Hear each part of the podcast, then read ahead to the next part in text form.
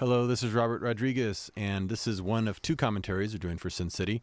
Uh, the other commentary on the other track is uh, me talking about the more technical aspects of making the movie, achieving its look, its sound. This commentary track is basically me with Frank Miller and our experiences directing Sin City. So here he is, the creator of Sin City himself, Mr. Frank Miller. Welcome.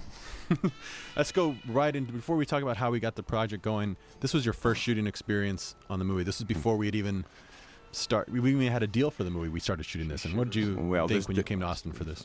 Well, actually, this was this was what Robert said would be a test, it, where a couple of his friends would show up and we'd st- shoot something that would be kind of like a student film or something.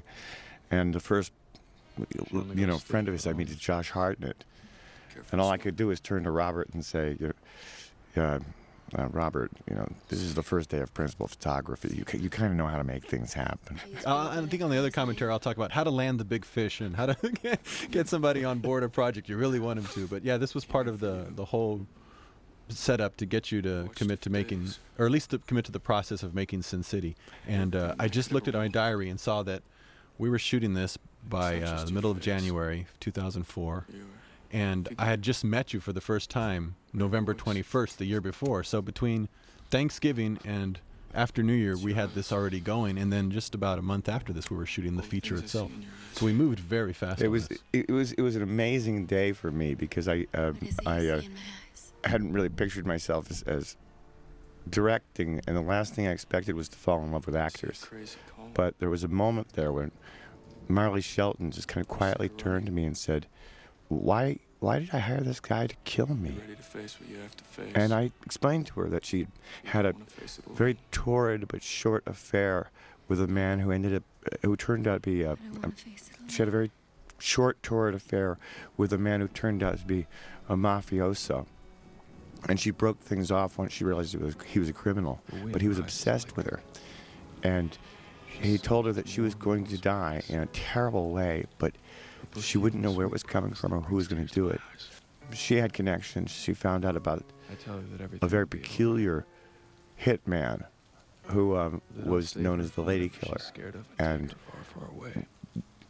would take you into that into that dark night gently. Tell her I love her. Anyway, her eyes lit up. whisper of the gunshot. She she turned around. She went back to work, and I became a director. I was hooked. until she's gone. and um, this is about a. I think we shot I'll this never know what in less than ten hours. It was just a, a pretty simple day. It was about nine and a half. Yeah. and uh, I had already Okay, done this shot here, pulling back out of the city. We had um, done a mock-up of it on, uh, with my my Troublemaker Digital guys, and so I could I wanted to really jazz you when you came down for this test to show you that what uh, how dynamic we could go beyond what we could do in a comic Mm-hmm. with um, physical moves like this in a city that doesn't even exist, and, and, and really pull back and, and show the world. And uh, I think I already had the score already, and uh, and I had cut in your drawings as like an animatic, and we are able to watch before we even started shooting. We are able to watch it, if you Well, remember. I remember it. I also I remember that you had already uh, put together a dream cast, most of whom we got. That's because right. We had an original version of this cast crawl, Yeah. and it had Bruce Willis's name in it already. And it was Yeah. just I, as an example to show you the kind of talent we, I thought we could get for the movie, but a lot of that ended up coming true. I remember when you, when you first mentioned Bruce Willis, I went, "What are you talking about? You know, we're gonna get we're gonna get uh, our generation's Humphrey Bogart in Sin City. He was one of the first people we got. We took him this uh, test. Um, that's what was actually great about the test. It was something to show you, but also Still, myself. he calls it a test. It's still a test because, because Sure. conceivably you could have looked at it and said, "That's really nice, but I still don't want to give up my baby," which was perfectly would be understandable. You've done seven books of it. You may not want to risk going to another medium. I think my whole argument was I, I felt the mediums were very similar. We didn't have to go make an adaptation of Sin City. We could just translate it the way you drew it right to the screen. I think that was the main sales pitch I had. That the, really the way I really wanted to do it. What what I um I mean what distinguishes you from the other people I've met in in in who make the movies is that you were saying the opposite of what I'd always been told. I was always told the skills that made me a cartoonist wouldn't apply, and the kind of writing I do certainly wouldn't translate to the screen. You kept on saying yes, it will. Because And none of those people who told you that ever drawn in their life. Yeah, so, right. so I don't know how it relates to movies. Yeah, You know, I think anyone who's ever done both jobs or done more than one creative job knows that they're all the same. especially this, this with this magnificent green screen process. Angina, It, it, it, this is drawing. Yeah. It's just you get to draw with with Bruce Willis driving in the foreground. Yeah, goodbye to it. and with, and you get to concentrate on his layer. I mean, I- when I talk about in the other commentary is how much it, it's in layers, and that's how you do even your comic. As we're concentrating when we're shooting, we're shooting the layer of him and lighting that specifically. Uh, one of the things we did build was the bar, and that only reason I built the bar was because uh, it was another way to entice you to come shoot the movie. I said, Frank, we're going to build Katie's bar so we can have a place to go hang out and have script meetings. Um, but we actually turned into a problem shooting because it became so uninteresting to shoot in light because it was a real set and you couldn't put lights where you can on a green screen that it took away that whole idea of working in layers. And that's why this stuff looks so much better. Yeah, and also we had to deal with all that damn smoke. and the smoke on the set, and you know, here we could just add it in post. But here we are in the docks, which of course we never visited. We were just there again on our same little square green screen. And uh, what was it like working with Bruce for the first time? No, for me, I was it was I was scared. I mean, he he he was always really nice the, the couple of times that we'd all met before. But I that morning I really did realize I was working with Bruce Willis, and and, and uh, I I started thinking of myself as a mop, you know, that he's going to mop the floor with me. And uh, and I thought, oh, damn, he's such a big star, and the thing the big stars always do is they go after the script. And he comes in, he goes, man, you know, um, I want to talk to you guys about the script. Oh, I'm a mop. And and he goes, there's just a bunch of really good stuff in the books that I want to put back in. Well, you know, twist my arm and break it, Bruce. you know. and and and uh, and then then there's one scene, um, the first scene that that, that I, I, re- I recall working with him on Glad to hear you're finally talking involves. Hartigan, uh, who's in prison after eight years seeing the first woman he's ever seen, who happens to be Carla Gugino, which is not a bad choice for a first woman to see in eight years. Um, and there was a line from the book that was kind of circulating around the crew that was pretty funny. Um, about how he he manages to stand up without embarrassing himself, Right, um, right. and people were kind of get, getting the giggles about it, and I got nervous because I've been on sets before, and you, you you don't want the actors to start playing to the crew, you want them to play to the camera, and Especially so, Bruce. I think you were worried that Bruce might take a more comical approach to the material, which of course he, he didn't and would never No, do. no, But but I- I you weren't sure at that point. This I, was one of the I, I didn't know what was going on, and I was very, you know, I was very jittery because I, I, you know, he's, he's he's he's a legend, and I and I went over to him and I said, Bruce, this is a really really sad scene. When you when you look at Carla, you're seeing everything you're giving up in the world for for Nancy, and Douglas um, for the sake of Nancy. Any dirty job and there is thugs with It's, it's, it's very sad. You're not happy at all, and it's not funny. And and he is. I got that glare, the one where the laser beams go through your head and burn a hole in the in the wall behind you, the Bruce Willis glare. And he poked a finger at my nose. And again, I thought I'm a mop. And, and and he just said, "You just keep telling me that, man. You just keep telling me that shit. I need to hear that." and then you realize, oh, I guess I can be a director. that was one of the things early on I, I encouraged you to do. I think it was uh, the very first day of that test shoot.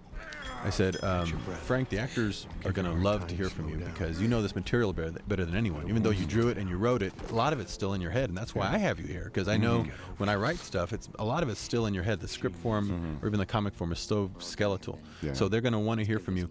You're going to be comfortable talking to actors in about four weeks, but we're going to be halfway done shooting by Yeah, then. right. So you might as well get comfortable right now and go start talking to him. And you did, and you, I, you you saw how much you had to offer, and I think you, I could tell it was just thrilling you beyond. Oh yeah, there was one moment early on where where uh, where uh, Mickey was facing off with a cop car, and since he had two scenes where he was facing off with cars like that, uh, and since I, you know, being an actor is such a lonely gig because you're really you're really alone in the universe. and All you have is a director's voice to, to guide you most of the time. said it'd be like I felt that he was in the wrong scene, and I, and I went over to Robert, who was at the camera, and I said, I think I think Mickey's off on this one. I think he's in the wrong scene, and I think he needs an, an adjustment here.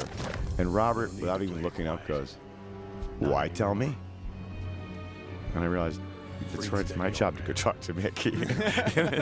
I remember seeing you just walk off towards him, and it's, it's like watching you go to the firing squad. I was like, I hope he comes back alive. And you did. He- I think he gave you a little bit of a hard time. when oh, he first razzed me. He razzed razzed you a me. little Yeah. bit. Always razzed But me. You know. there was a lot of respect. And you know what was great about having two directors is that sometimes because moving at such a brutal pace, and um, sometimes the actor wants to turn around and hit you. He doesn't have to hit both of you. Yeah. So I found that they would, he would hit you instead of me, because Mickey had worked with me before. So if he's uh, got any anxiety, I would send him you over to him, and then he would, you know, pick on you a while, and then he'd come back. Then I'd go tell him what we really wanted to tell him. I also, I also thought one of the fun things about the, the directing business, besides the fact that I had you as a terrific teacher um, on a gig I never expected to do, was, was, was that sometimes we would actually find we, we very organically st- split the labor. I thought, and, and, and sometimes one of us would sort of, in a way, get a character that, that we would, it would sort of like naturally become our character to work with, mm-hmm. and and with, with with I remember when once once I heard you and Benicio going into the Latin thing, I realized I was I was like I wasn't going to fly on the wall, and and with with me the character where I probably got the most possessive And was Mackenzie for me, I took care of little Mackenzie. Oh, yeah, yeah, She's yeah. been on my set since the early Spy Kid movies. Oh, I was father little and sister, daughter. little yeah. sister to my uh, Spy Kid actress, Alex. And, and for me, because it was one of my favorite creations, and um, and because Devin Aoki and I had a good re- rapport. it was Miho, Miho. you and Miho, of course. So we, we, we, we it, it wasn't always that way. I mean, we, we, we ne- neither of us was willing to relinquish um, Nancy. No, Nancy. I mean, I mean, I think we kind of watched everybody ourselves, but there are some, yeah, in particular, especially by the time we got to Big Fat Kill, there were so many characters there. You went toward, you gravitated towards Miho because she needed training, and she, Yeah, Devin yeah. had never done anything like that, and you had a very specific idea for Miho, and that was one of your favorite characters. So I said, man, you concentrate on that. I'll take care of, you know, Benicio Yeah. and Brittany and Yeah. all these other pieces that, that we got to put together. So it was kill great. I mean, once I a got I got spoiled having you there, Frank. Well, that's why we're doing it again. That's why we're doing it again. I mean, you, listen there, him, he's a crazy I, I, we uh, we'll go into this later because it became such a big deal. But one of the reasons I thought they were wrong at the DGA for us not to direct this together, their, their big argument was, well, that usually doesn't work. And I thought, how can these guys have any prediction of what it's going to be like for us to direct together when we have no idea what it's going to be like? I mean, we're so individualistic. You write, you you draw, you you do your your own lettering on your comics, I, and I do a lot of my own jobs. I thought you put two guys like that together. Seriously, there's understatement and there's understatement, and then what Robert just said. Yeah, you do a lot of your own jobs. Like, just look at the credits, folks. Look at your comics, look the same way. It's all, Frank did this, that, that, that. But I thought, by the way, I've got to say that I've got to Sirens I've got to um, salute you for the most violent Should be credit in film history, which is shot and cut. I remember when you saw that, you said, "Oh, now I see. You're using uh, words of violence to describe how you made the the movie." Yeah, but I, th- I thought it was fitting. It's a comic title. Mm-hmm. But um, I thought you put two guys like us together, and we're just going to work so effortlessly together Yeah. because we can just immediately we understand why we do the things we do, and it was just, and I just knew I was going to learn so much from you about directing because you're coming at it from a different angle. I learned a lot about directing from my painter friend, from my sculptor friend, Uh-huh. and I apply that to movie making. I said, Frank is directing. If you look at your comics, you look at your Sin City books, they already were like the best directed movies never seen on a movie screen. I thought, look at his shot choices and his dramatic use of angles and character, and I, I'm going to learn a lot from this guy if I bring him in. So I really wanted you there, and you learned some things from me, but I learned a lot from you. I learned tons from you. I mean, uh, for I mean, among many other things, um, I, I I learned how much I love this job, and and how my comics can translate, and and uh, it's it's uh, it, no, it's been it's been a wonderful adventure. I think the main thing is that you realize that you have been doing this job all along. It's just was not was with a pen instead of a camera because you just there's no other way you could have just walked in like that and been directing from the very first day. And that was my whole argument to the DGA. It's like this guy's been directing. He's not a first-time director. Look at if you just read his books and But I- imagine this is celluloid and not paper. He's been doing it better than anybody. Look at there's Elijah Wood. I'll explain how he did that later. I, I remember I sent you a casting tape of him where I just was reading the voiceover of Mickey and it was just a shot of his face in close-up I didn't Oh, want yes, to. I didn't want to tell you who it was because if I thought if I told you it was Elijah Wood, you would say, uh, Frodo? Well, I don't know if he could be Kevin. But I sent you this tape and you saw it and you went, wow, that's pretty creepy. That's pretty pretty chilling. Frodo eats people. Now here's Mickey in the in the red room with our. Uh, Oh, that was a Jamie day. Keene was the first actress we cast. Mickey was the first actor we cast. And you notice how much this does look like cartoons, but I mean, I draw pretty good tough guys, but Mickey Rourke is Mickey Rourke. Right here, look at his eyes. This is one of the reasons I really thought he could pull it off. Is because we could just he, he'll come through that makeup. We wanted to make him as ugly as you write him in the books, which is a man so ugly he couldn't buy a woman. Well, and, uh, and also I draw pretty good girls, but Jaime King is Jaime King.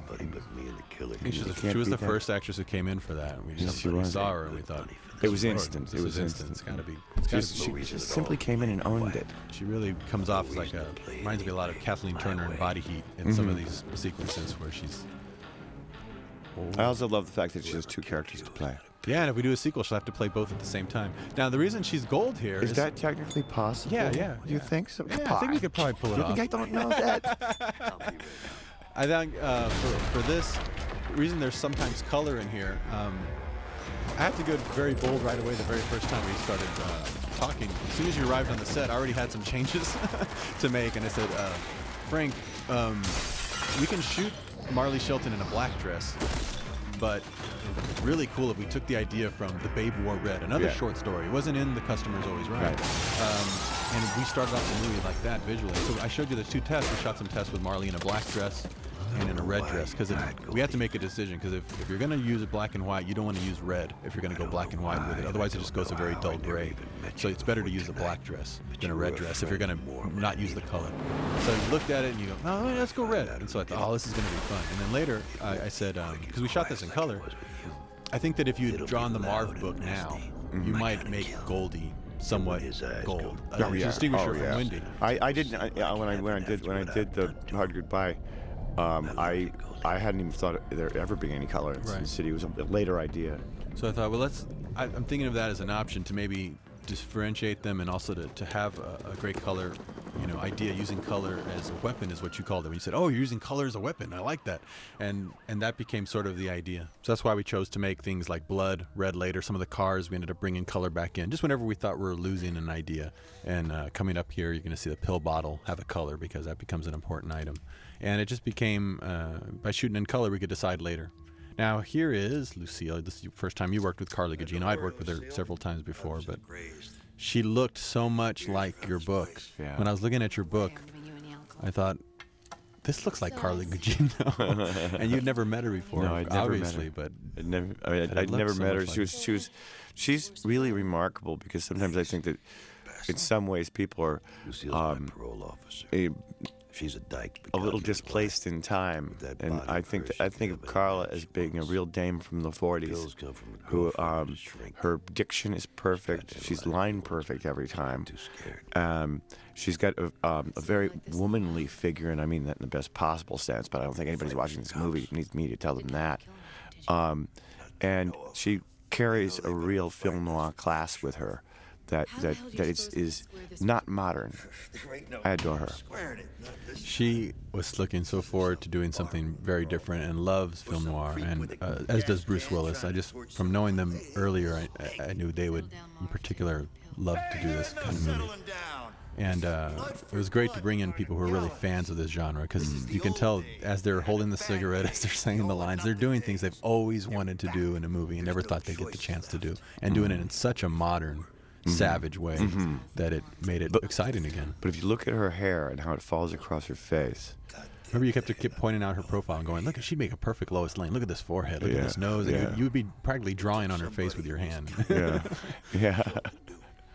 and then Mickey here was just. This is one of the first scenes that I really wanted to tackle because uh, I love this scene in the book. That's one of my favorite. It's one we would always use when we'd read actors and and uh, and him just dominating this and making him huge. I remember you, you said he's got to be really big. Mickey's got to be big. Is he big? I said, don't worry, I'll make him look big. Look Yeah. how big he looks in this He's- shot right here. he's 12 He's- feet people tall. Think he's 12 feet tall, and he's walking on a treadmill, and we're shooting him in slow motion, and we're playing him his favorite song, and he's just down the right in the moment, and he's just Yeah. he's look at his his walk. Remember the walk that he came up with? Oh, yeah, he came up with that walk. Um, he learned it in Ireland. It From was a um, IRA hitman or something. Yeah, and he, uh, and he and he told me this was going to be what this is what he kind of wanted to do for Marv's walk. You know, and I said, "Well, show me."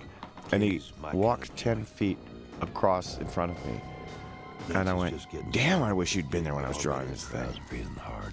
Nancy. It's the first time we see Plenty Nancy. Nights I've drooled Nancy, Jessica Alba. Shoulder to shoulder with all the other losers. This is the bar we built because That's it was just something we could do to, tonight. to just make it more enticing for you to come to Austin. But if you look, the reason there's color in here, I don't even know if you know, know why I did this. I added a little bit of color because it just didn't look special. I mean, it looked like Uh-huh. actors on a set all of a sudden because you didn't have the control against the, over the Right, backgrounds, over the lighting that you have in a, on a green screen because you in the green screen as, as people will see in the making ofs we had lights in the frame a lot of times and you were just going to erase them later here you can't just put a light behind his head because there's a wall there so visually it just didn't look as, as visual as your book so i went ahead and just added a little bit of color just to make give it a little bit of a special quality here's clive owen this is a speech from taken from dame to kill for.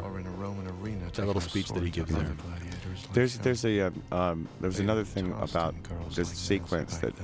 Absolutely required color is that is that when when we looked over the um, Jessica in black and white, Coat you're wearing. we realized we were losing one of her, one of her many virtues, which is that that amazing olive-colored skin of hers, and Yeah. and um, and that, that, that, that very Latin, beautiful skin, um, and it, it just didn't do her justice until the, until until you brought the color Brought back back some in. of the color. Yeah. Although I really think Rosario photographed so great in black and white. When You see her because she had that jet black hair, and you see how her skin works in black and white. Oh, yeah. And this was the thing that really helped. By shooting this high definition, we could see it in black and white on the set in high definition, so we'd know when things were working or, or not. And uh, this is a local actor here. He did he did a great job. Oh, he sure did. But this was one of our favorite scenes to shoot with Mickey. he was just so on it. Mickey is so scary. It's just What's amazing is how fast we shot this, though. We shot Mickey out in about two weeks, and he had it's all him. So we were intensely working with Mickey Mm-hmm. for two two and a half weeks, and uh, in these kind of scenes, and and he had to have all this stuff memorized and and ready to go because we would shoot so fast. Major sequences, we'd shoot at least a couple a day. There was uh, also, uh, in reference to the, um, the the bathroom scene with Carla, there was that one amazing moment where Mickey cocked his fist as if he was going to hit her. Well, use that take. That's the take we used. And yeah, no, but, but that, what I mean is that several of us, I believe you and you and me among us, Uh-huh. well, was were moving towards the set because he was so convincing that we thought our girl was going to get hit He's by awesome. a boxer, and, and that's how convincing a, um, a method actor he is. That's what's so great. But I was watching the takes. Carla is getting spit on so I know, much. she was- flying in her face in there.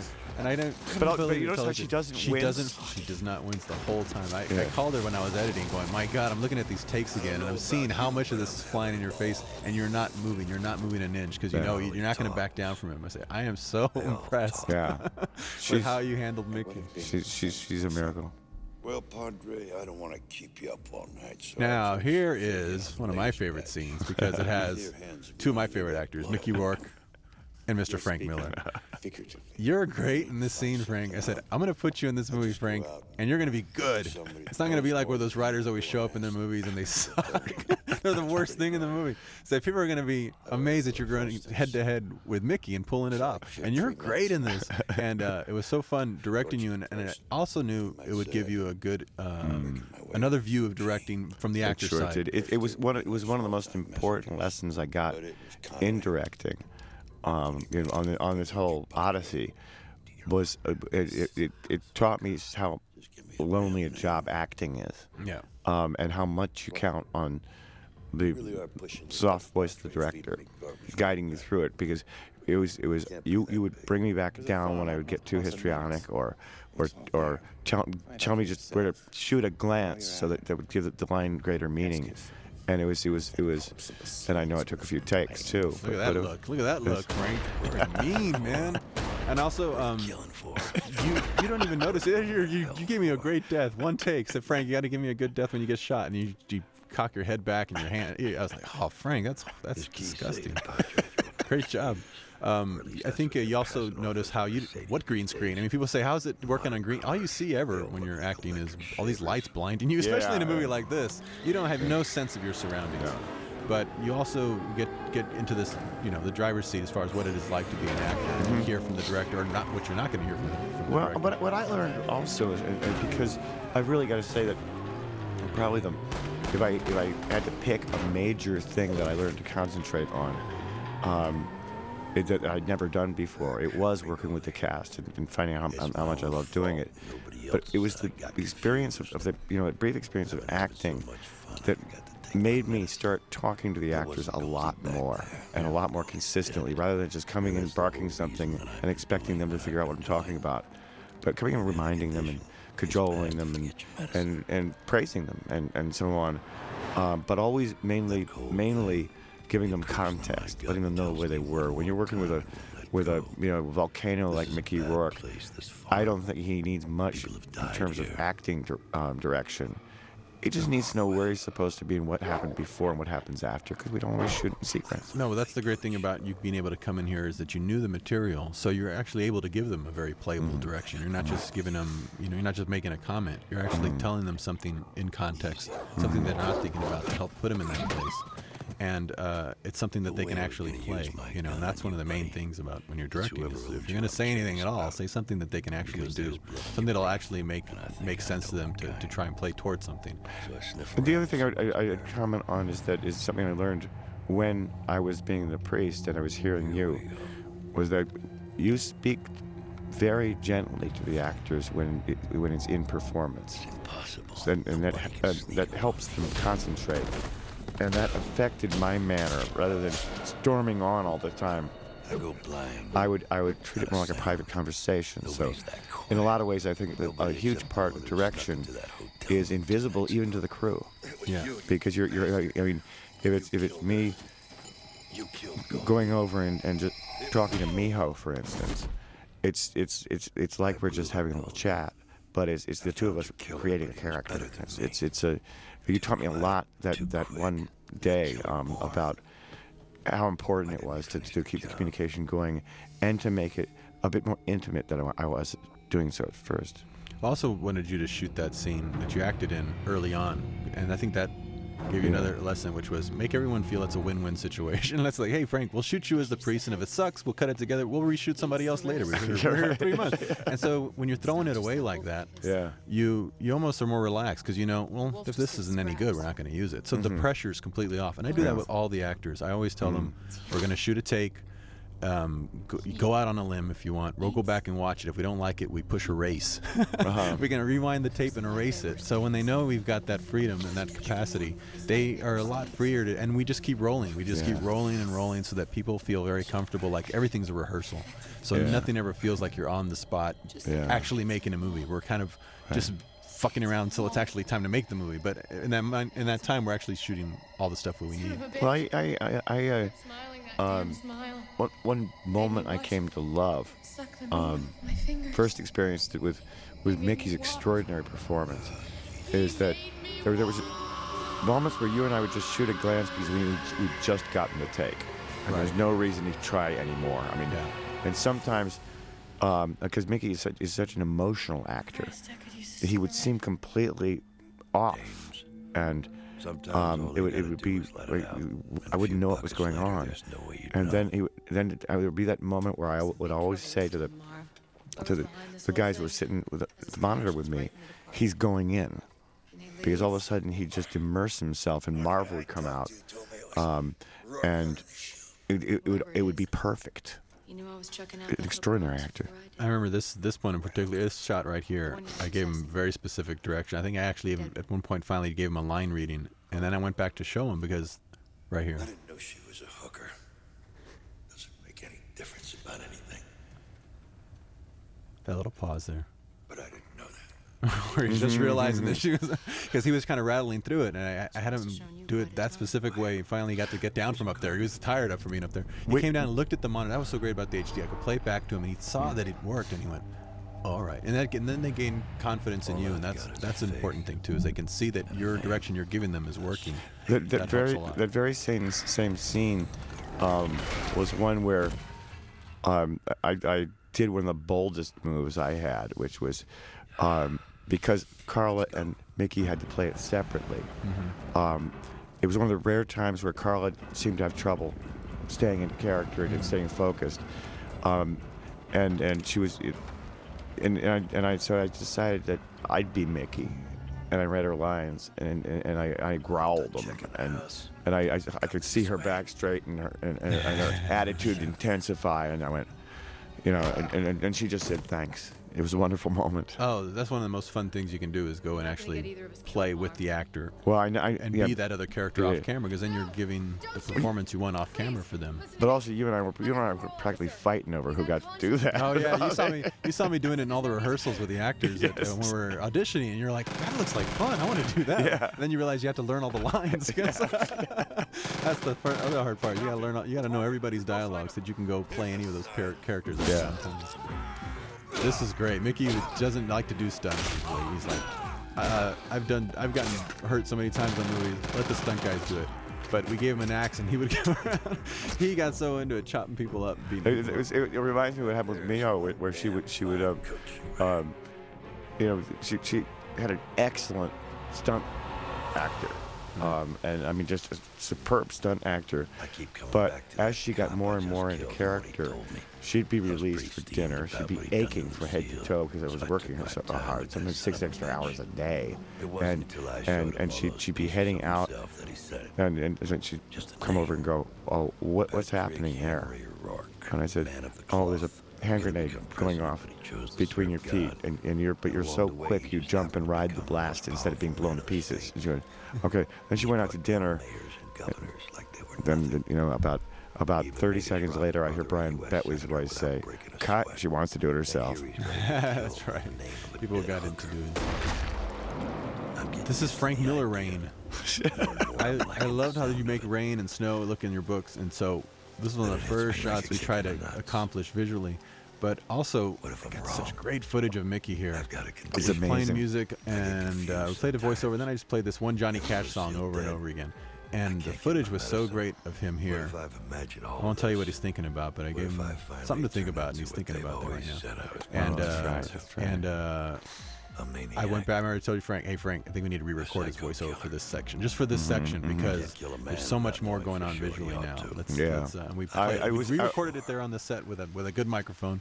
Got that that voiceover right there. I had him. I showed him the footage that was cut together, and then I said, "Here, let's go re-record it now." For an And, he hour did- and he did. so, and it Yeah, there, that was that was that was one of the several me times in, in the shoot where there where where was a hooker. crew members if was, were getting teary-eyed she Yeah, because it the was a big performance was so powerful. It was even family. you're really in the presence of something when Mickey turns on like and it's a completely silent performance. So much of this Yeah. performance is silent because it's voiceover, so it's having to it's having to do that visually with a face and with uh, Oh, the emotion coming through a face And here's the through makeup. So here's- he's doing that through makeup. here's the the spinning um you know, spinning passing out scene. I, I, I've always wanted to see that done in a movie again. You know, I look at your book. go, Okay, what is this? Spinning down. Oh, here's where Jaime just looks so Oh, cool, so God. powerful in this scene.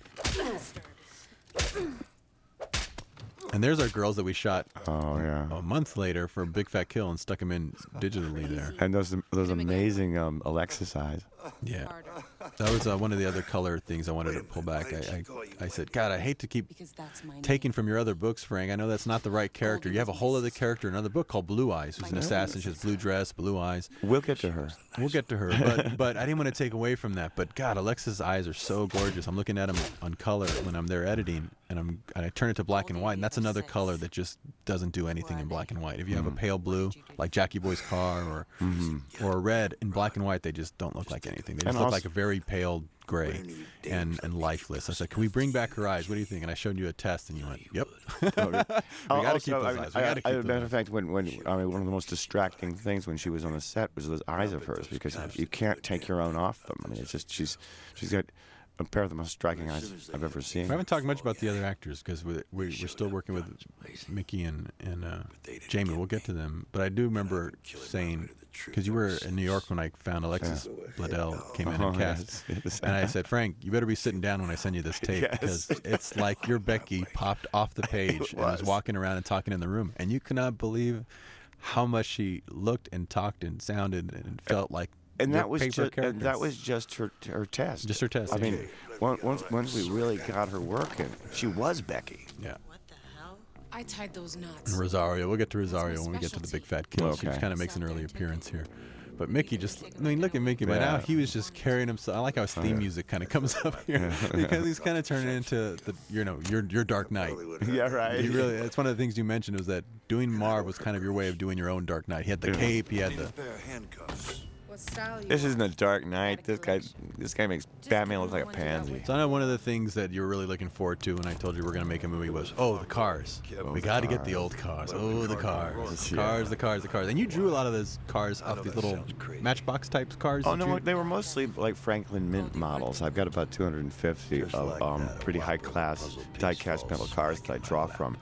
I but I alter them a lot. Right. Um, and because because the cars are characters in the story. And they're always flying. They're always They, in they, they never touch. They never touch the ground when they're moving. And that's why you see some shots that are in this movie where the cars are airborne because 10 at, at some point this drawing by Frank has to be a still frame and, and some part of the action. So they got to take off at some point. They got to be in flight. Yeah, I, I think they're uh, right fr- right from the get-go. So with, with the cop cars Yeah. coming after Marv. You can freeze frame that and, and replicate the same frame you had in your drawing. I love this shot on Mick. This is right out of your book. Most of these shots are right out of the book. There's a couple new ones like that one. You know Oh, what I found is, is that when I would make up shots, I would just show them to you and go, Frank, what do you think of this? And you'd go, looks great because a lot of my stuff is very cartoon style anyway. So it blended Well, right in I- with I, your. I also want to comment there that, that, that that was a perfect example within that shot, um, and and also in this sequence as well, of of how Jaime's able to bring total like like triple meanings to any glance. I take Right. my That- mind That, off that I mean, you, you see her empathy and and her her widening sense of Marv's mystery, and then you see her determination, and she gets up, she squeezes every value there is out of a bomb. Everyone likes this sequence here, Frank. Yeah. They go, I really love when it shows all the close-ups of the. And I said, well, check out Frank's book. I took it right from his book. He has these little tiny squares with all these images. And I thought, we got to do that. We got to, we got to pull that off. And uh, people ask why you were that faithful to the book, because the book had really great ideas, and a lot, and the and the real. Also, the terrible thing about the let me- movie business is that they'll go and dismiss a lot of that stuff right off when they see it. I think my whole career was leading up to seeing Jaime King say, "Kill him for me, Marv. Kill, him good."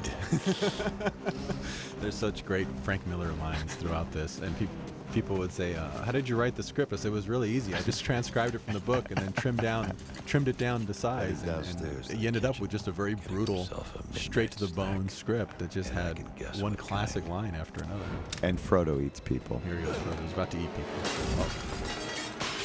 Now this is an interesting thing. I'll talk about this on the other. But these guys never met until the premiere. That Frank, that uh, we could do this, Frank, with a green screen. is Do it in layers. Is that Mickey would be able to shoot his sequence, and then Elijah come, and even though they're fighting, and Yeah. they never met each other. So that's Yeah. There's there's, Elijah's fighting with Mickey's double, and then Mickey's fighting with Elijah's double because they're both. there's that at the- wonderful moment though. That's Elijah's foot coming in, but that's Mickey's face. I just shot them separately. So again, after a while, you were just Here we go. Here we go. I wanted to point this out. This moment where where he's he's just cuffed himself to to Kevin just Mm-hmm. before he takes him down was Try to uh, slow my heart it was down and the fire it was a out of my wonderful moment showing My muscles make Elijah me a the Mickey part of it pain. Right. because Elijah didn't really realize what he was supposed to be up against and he looked utterly horrified like I'm fighting that How am I going to fight that? so you're going to have to be really fast. Elijah wasn't prepared for how much physicality there was. I mean, I think when he first saw the project, he goes, "Oh, this is going to be great," and he didn't realize that that couple, the, you have like a page or two of, of fighting.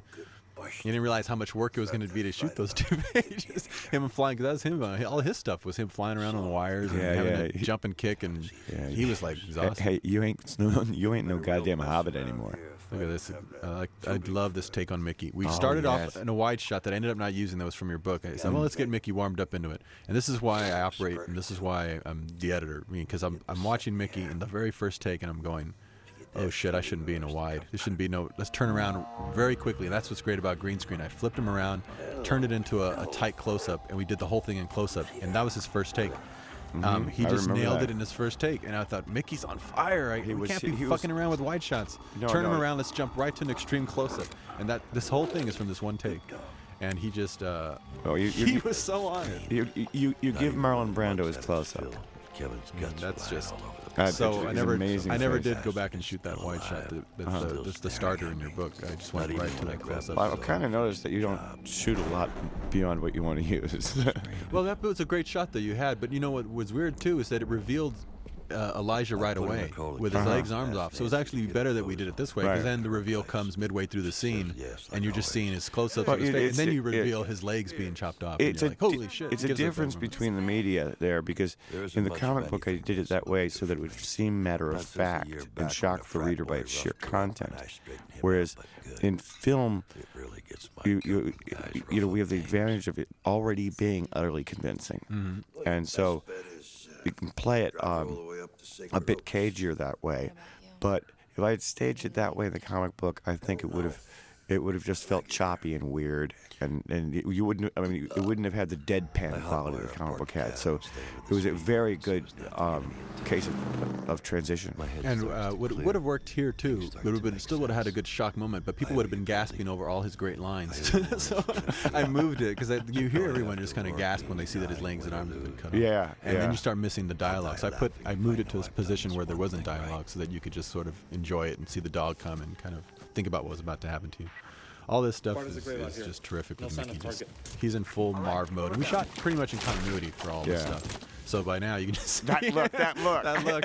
He's he's now Marv. He has been transformed over a period of two weeks. Yeah, I remember when we were when, when uh, you, you were you were uh, editing and, and we got to this sequence. It was like, you know, I remember us, us talking and, and all I could say was, Left up many well, let's just like cut to it and have just him just beat the crap out of everybody and like Right. lose all the in between shots. All shots. in between shots. Let's just do the beat the crap out of people. Now we got somebody we both wanted to always work Maestro. with. El Senor Rutger Hauer, who um, this one fucked me up big time. I'm sitting there shooting this close up, and again the same thing. I'm thinking, okay, well, it's a lot of dialogue. It's gonna take him some time to to get into it. Uh, let me let me just go ahead and shoot the rehearsal. So we shoot the rehearsal, and he's already just nailing, giving me Yeah. the take on the very first take, and I'm like still figuring out my camera position, and I'm shaking around, going, "Holy shit, he's delivering!" And I'm, I got to get my game up. I mean, he was just so on it. Also, also two two of the best ad libs I've ever heard. That's right. We didn't him. have people ad lib the script Um, almost not at all. But, unless they did something like but, but, this. but he had two pieces in, has two in, in his one little scene where um, he re- refers to himself as a helpless old fart Yeah. instead of old man. And um, another where he says, Kevin, we're going home. yeah, And he had lived a lot more than that, which, which I, I told him didn't work. right. But Yeah, sometimes he that just in the was- moment he'll come up with something else, and, and but, but uh, that was the most fun. liberty any, any of the cast took. But he was really wanting to do this with a shaved head. Well, he did it with a bald cap, which I wasn't sure was going to look right. So we did a test, and it Nicotero like, can do by anything. lighting. It's real hard to pull that off. Even Nicotero was afraid. But with this kind of lighting, you can kind of get away with it more. But it was much more striking, and it was much more faithful to the book. And again, he has the coolest light blue eyes. Oh, That uh, I ended up go ahead and turning him a little bit green there. Yeah. But I just thought we got to make him a character and really have him stand broken out. man's jaw. I mean, what I, what I also loved that, that, uh, it was another case where I was working with a legend, and I would come over and give a, um, you know, just do an adjustment and come in very nervous because what do I know? But I came over and just said, when when he refers to your Goldie, I said, say it with disgust. You're talking about a hooker, and and and, and he he just knew it was nuanced, but but it, it got just across the right punch. Look at this stuff on Mickey here. You would never know these guys were not sitting in a room together when Never they did know. this scene. Never We shot Mickey in March and we shot Rutger in November. and I showed Rutger Mickey's footage, and uh, but Mickey was just there listening to me read off camera. And Yeah. he was giving me all those great react. Remember we looked at that and go, "Wow, we've got so much to work with with Mickey there." Yeah. He just delivered so much off camera. Again, he's not talking; it's all silent. But you can just see so much going on. And that's what yeah. amazes me is through that makeup, you're seeing so much going on in his head. Well, what also that, that, that Mickey's got that, that uh, amazes me is that, It's beautiful, um, sure, he scares the crap out of everybody in that bathroom scene with Carla When his eyes uh, with his dead, sheer the hell I said vehemence. to must seem like But he's also, he gets very businesslike in his, in his carnage. And that's when he's really the most terrifying. Now, I, I kind of one of the things I was concerned with is you didn't really, even in the book, you don't really start jerks. laughing with Marv till about here. you, realize, you realize you're in on what Marv is all about, and I thought that would be too late for the movie. So I did go back and I did move a lot of the voiceover stuff around, I sort of shuffled some things around, to trying to bring some of that not humor, but just sort of getting on Marv's humor. side. It's humor, but it's also understanding him a little better Yeah. earlier on. I think that's what helped pe- win people over to his side. 'cause this was the toughest one we had in editing. Was figuring out. Remember, Marv one is, was seemed to one be the one that just was the hardest to get to work, and it ended up being the one that worked the best. Once we kind of figured all that stuff out.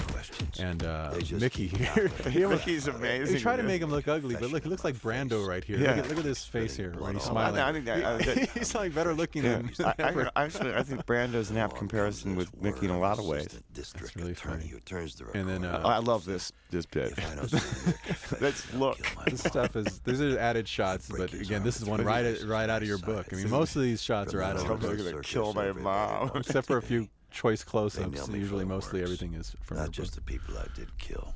But And this one is definitely from your book. Is this pullback shot on uh, Yeah. Mickey standing there in court with a fist in the air. I mean, we just replicated the, The book with a with a screaming judge and hands down the fist and See, the I, I, backlighting. I love the 40s feel of this. I love the raised fists and all that. and this very Like Frankenstein-looking background with the old chains and Yeah. And here's the idea. This is one of the reasons I, I mentioned doing the Goldie switch, is because in this shot, because we didn't shoot it with this intention. I didn't think of this till later. Was that as she walks forward, because of the light lighting I had going on there, she could go into shadow, and then emerge in black and white out of. Uh, into this light and be black and white, and you realize that he's thinking as Goldie. So, you're, you know, as much as you can get in the point of view of the character, Mm-hmm. and that's what's great about voiceover and about your books is that the voiceover puts you in his mindset. Again, again, And look at that look at how much he's giving you with with that look. It's crazy. That's that's that's the billion dollar face. that look right there, Mickey's great too. Oh yeah, he's amazing. He was just so into it right now. I just I love this this single like moment. Smells like Too. angels ought to smell. And people might find it corny, but I find it genuinely. That's what I loved about your books is that they're all each one of them is a love story. and- Absolutely. And, uh, I thought, what a great way to do a love story. You don't have to pussy out and make a love story. You can do a movie, a love story like this. this is the kind of love story I want to do. Steaks for my last meal. They even throw in a This is a great It's the first sequence here when you shaved him and then put that helmet on. it Kind of looked a little like head Patton. to fix but uh, I remember one time Mickey was saying Damn because this time was early early in the shoot, and Mickey Mickey needed some sense of what he was supposed to be doing, and and so. Um, I went and got a T-shirt that had one of my, my covers yeah, on yeah, it. totally. And he just looked at it. He went, "Thanks, Frank," Thanks, and he, did, he didn't need any help And look after at that. he's, na- he's nailing that that Yeah. image you drew. Yeah. The best you and you you realize that, that drawings are so powerful. Like people, I mean, movies are a visual medium, yet an actor gets a script and it's all prose, and they're like, "Well, what the Oh, fuck are we going to be looking at?" know, you know? and they see your books, and they and they go, "I see it, and now I read it and understand it, and it's much it's much more powerful." I that mean, way. yeah. I mean, let's let's be plain. Screenplays suck. They suck. They're just they're the worst. They're these these, they're these stale, lifeless things that don't really tell you what's going to happen when you when you when you get your get your fingernails dirty in a movie. And and, the, and we did have the advantage that I'd done all these years of drawings, and and we had them all up. Um, everybody had the books. Everybody had the books, but also what I did was I did I did all, all the voices for the actors and cut together an animatic using just your drawings, and Mm. we could tell where we needed to add shots or add Mm-hmm, or add uh, moments, but also you could just see how powerful visually storytelling it was. I mean, it was just telling itself. Oh, here's here's Brittany. This is why I built the set was for Brittany. There's a two-wall set there, and when she came and did her rehearsal for us, she came in and auditioned. She actually came in the room and auditioned, which she didn't have to do, but she wanted to Yeah. show you what she could do. She came in and she blew us away, and, and Blew us away. and I said, "Uh oh, she's gonna be walking around a lot now. That's gonna be a lot of extra work for my green screen guys. Why don't I just build a two-wall set and then let her just roam?" But the thing is, also, she's that, all also, over that also this particular set gave this particular scene a wonderful kind of honeymooners tone. Right. And and 'cause the Hon- most people don't remember the honeymooners was an extraordinarily bleak show, um, and this feels like it.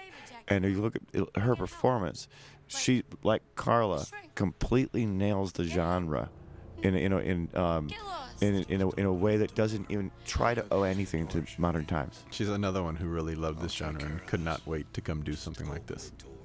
And And then there's here's our Clive.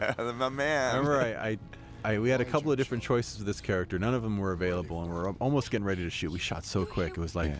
who are we going to get to play Dwight? Because you draw that character with so much. I guess you just call it character in his face. I mean, Yeah. that can't get these pretty boy actors they have today. You got to get somebody who looks like they got some life to No, them. we need a man. And I just, I've always wanted to work with him. And I, just off his BMW commercials, I showed you. That's all I could get at that you, you- moment. you actually showed me one, and I said, we got him. You said, well, you know, you said, that's him. well, if you think, but then you were so onto my casting. You Yeah. went, well, if you think that's the guy, let's just get him. Because, but also because I trust there you now. there was one shot that I showed you this one shot where, where yeah, where where where, where the, the guy he's up against blows his brains out, and Clive simply he, he, doesn't look sick or anything. He just looks away rather annoyed, like he's seen it before a few dozen times. you went, that's that's Dwight. Yep.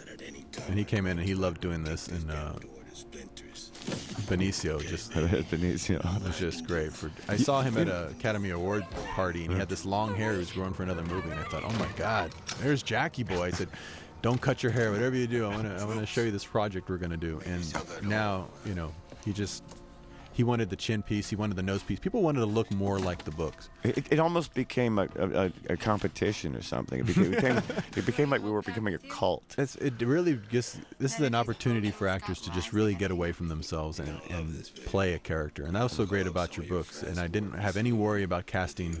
I mean, early on when I told you some of the actors we could get, you mentioned, well, we don't have to get big stars for everything because that might take away from it. And I, mentioned that, well, a lot of reasons why they're big stars is because they're such great actors. They're really good, And, yeah. and you don't have to worry about them getting, you know, be spot the star because you have such great characters in these books, so defined characters that that you're gonna now look at this and not see Benicio. You're gonna see Jackie Boy. See, I, I, I've also got a, you know, as a first-time director, I was um, at first feeling very threatened that, that these that these, you know, these rather amazing actors would would be, um, you know, would, would make it very difficult for me to do my job. And I learned otherwise. They make it easier. That was an experience you had on, I think, RoboCop 2, is that people were just making up their own lines, and that was one of your big worries early on. Is like, well, what happens when we get these big stars? Are they going to just start demanding all these changes? And when and I said, no, no, no, we're not going to allow that. If you let that start happening, it's, it's a train you can't stop. But from the beginning of you saying, we're going to stay so faithful to the books that I'm replicating the shots, we're going to say the dialogue as written, and if it's not working, you just got to give it a little spin. We're not going to start rewriting the dialogue. We're not going to start changing things. It'll work if it's done correctly. And people embrace that. People really embrace that, and nobody wanted to change anything. As you said, people like Bruce and they wanted to make it even more faithful to Yeah, the book by keeping every word in because they, you know, why fuck around? I remember one, it's- one they point. At one point, Clive Owen came over to to, to me, and he said, um, he said, you know, I'm. um, Generous guy. there's certain words you don't want to have in this movie, aren't there? And I said, yeah. I said, the material itself is so intense that I, I, I don't want to have a bunch of shits and fucks flying all over a movie. It's just, it's just, it just wouldn't work. Um, and and uh, and then this is where one of the many times where I realized how how how perceptive and intelligent actors are. He went, "You're quite a Chandler fan, aren't you?" And I said, "Yeah, and you're you're playing a modern version of Marlowe." And he said, "I thought so." I love this. What- Clive, when you first saw this movie, all put together, he said, "No one told me Mickey was that fucking powerful in this movie. He's like Greenwich Village good, you know, Proper Greenwich Village." I was afraid to even follow him after that, but as soon as he saw this scene of himself, he went, "Okay," he felt a little better. You know, notice the, wonder, one the wonderful, wonderful touch he has here was when he says you didn't flush, he goes soft on the word flush. That's a piece of art, artistry, I think. That was the. I mean, one of the things is, uh, as the editor, I'm already watching these, going, I know which take I'm going to use. Yeah, And I can- think we all knew And I go day. back and you can play it back to the actor, and even they don't want to touch it. You know. Yeah. What's one of the fear, people have of HD that people, oh, everyone can see what you're doing. They're going to want to do it again and again. It's like, no, no. Once they see it. They know it's magic. They ain't gonna want to touch Yeah. it. This look here is so intense. I, I really. that. This is that great shot you have in your book. I wanted to replicate that. If you see the the color actually, I mean, it actually bleaches out more to replicate more of the book, and then it goes back to normal, right about there. I just wanted to get so much as close as I could to your book, like right there. It's one of I the just love that- shot. That says more about this lethality right there. Yeah, yeah, and the performance is is is loaded because all you have to do is look at him and see that you know that he's killed people before. Yeah. There's there's no doubt about it because he, he knows exactly what he's doing. He's timing it out to perfection, and it's and it, it's it makes him. I think that's the moment where he becomes truly formidable. And that's the thing about your book. That when you're looking at when you're reading the book, you get to that shot and you realize what he's done and what he can do from that one drawing, and and you can run have him running around in red tennis shoes from then on because you've already set him up as a badass. Now he can go and just be the guy who keeps screwing up. He's the guy everything just keeps screwing up. This is a great shot. On Come on, he's got a great shot. At, he got a great pair of uh, chucks there. I don't think he'll be bothering you Now this again. was Brittany Love being in the window Oh, doing Oh, this. well, scene. we love we love Brittany in the window too. She just loved it. The way you drew her, she goes, "I got to get in that pose." Well, she sure did. And I added this shot. This is another shot I added. It's a right there. beautiful It shot. I thought you'd felt like that. Sorry for him. Well, She actually saw this. and there's a lot of reasons I like that shot. She looked at the shot and went, "Thank you for that shot, by the way. this is a great shot." One of those She's really, that can't give she's really hard a Shellie right By- here. by this point, now the- Shellie's in all the books. Is she in all the books? Um, almost all, character? almost, all, yeah. Uh, uh, and, uh, because she's somebody if I don't stop at the bar and so on, and, and, and I consider her to be one of the linchpins of the entire series. And it's, I mean, I was uh, when we were talking about the sequel. As soon as I got word that that Brittany was on, I was I was probably doing handstands Yeah. because this way we can start pinning together all these stories with this character. Her and Nancy, you know, we need we need both of them. Now, I went red on the car because, again, we, this was the Oh, only yeah. car that matched the one you had drawn, and it happened to be red, which we loved. But then, Yeah. of course, you get to black and white, and it looks like the dullest oh, gray. Oh, it was, just and also also it's a It spectacular car. It's one of the greatest designed cars there ever was. And the back looked like a front, so I started this shot. Brilliant I remember I was shot. lighting this shot, lining this shot up. I said, let's start on the front, pull all the way around, and come all. I just went, got to get some long, loving Not- close up of this car. just- you yeah, came in, because- you go, what are you doing? You looked at it, and you go, oh, never mind, I like it. I didn't know. I didn't know. I didn't like it. I loved it. I mean, it's, so it's funny. because what it did. What this does more than any other shot I can think of in the in the whole movie, is it reinforces the car fetish that's part of Sin City. Yeah. Which you've got to have there because this stuff's about cars too, and That and one of the main things you wanted to draw when you first put Sin City together. Yep. This whole idea came from the idea of what were the three elements? Or Oh, four? yeah, there were, there were three. It was, it was like all, all the uh, all the guys. Uh, actually, four. Uh, all the guys are tough. All the trench coats are long. All the cars are vintage, and all the women are gorgeous. I think we got that in this movie. I think so. And it actually just ended up being a blue car and a red car. But that, those were the actual colors of the But it's car. great. And then our Old Town Well, Girls. speaking of girls, yeah. we had a little I, bit of I color wanted to, I wanted to jump in on something else though. That that um, the first scene that we shot with Benicio is him in that car. got the cash in your Um, and what blew me away was that without any real You're a corpse. conversations with me about this, you know, the, the state he's in, he knew that this guy wasn't just drunk, that he was in, but that he was in a blackout, which is a very different state. Right. That if if Jackie Boy had survived this night, he wouldn't have remembered it. Right, right, right. Oh, That's what was the first day. I when you work the day told him that. We shot this. And then all this shot, all this shot. Besides, Look at her. Do group jobs. I mean, how in love can you get? She's wonderful. This was great to shoot, and she was amazing because she has to walk. She's actually walking in place. She's not even on a treadmill. She had to walk backwards into the shot. She had to do all this physical stuff that was just ridiculous because we're on green screen. But she's doing it oh, and Oh, acting and casual and doing everything she needs to do. I mean, technically, she's just unbelievable. And, then- and then Benicio. Oh, It was just so Frankenstein's monster coming up here. Was there's a Oh, yeah. lightning flash that goes off Yeah.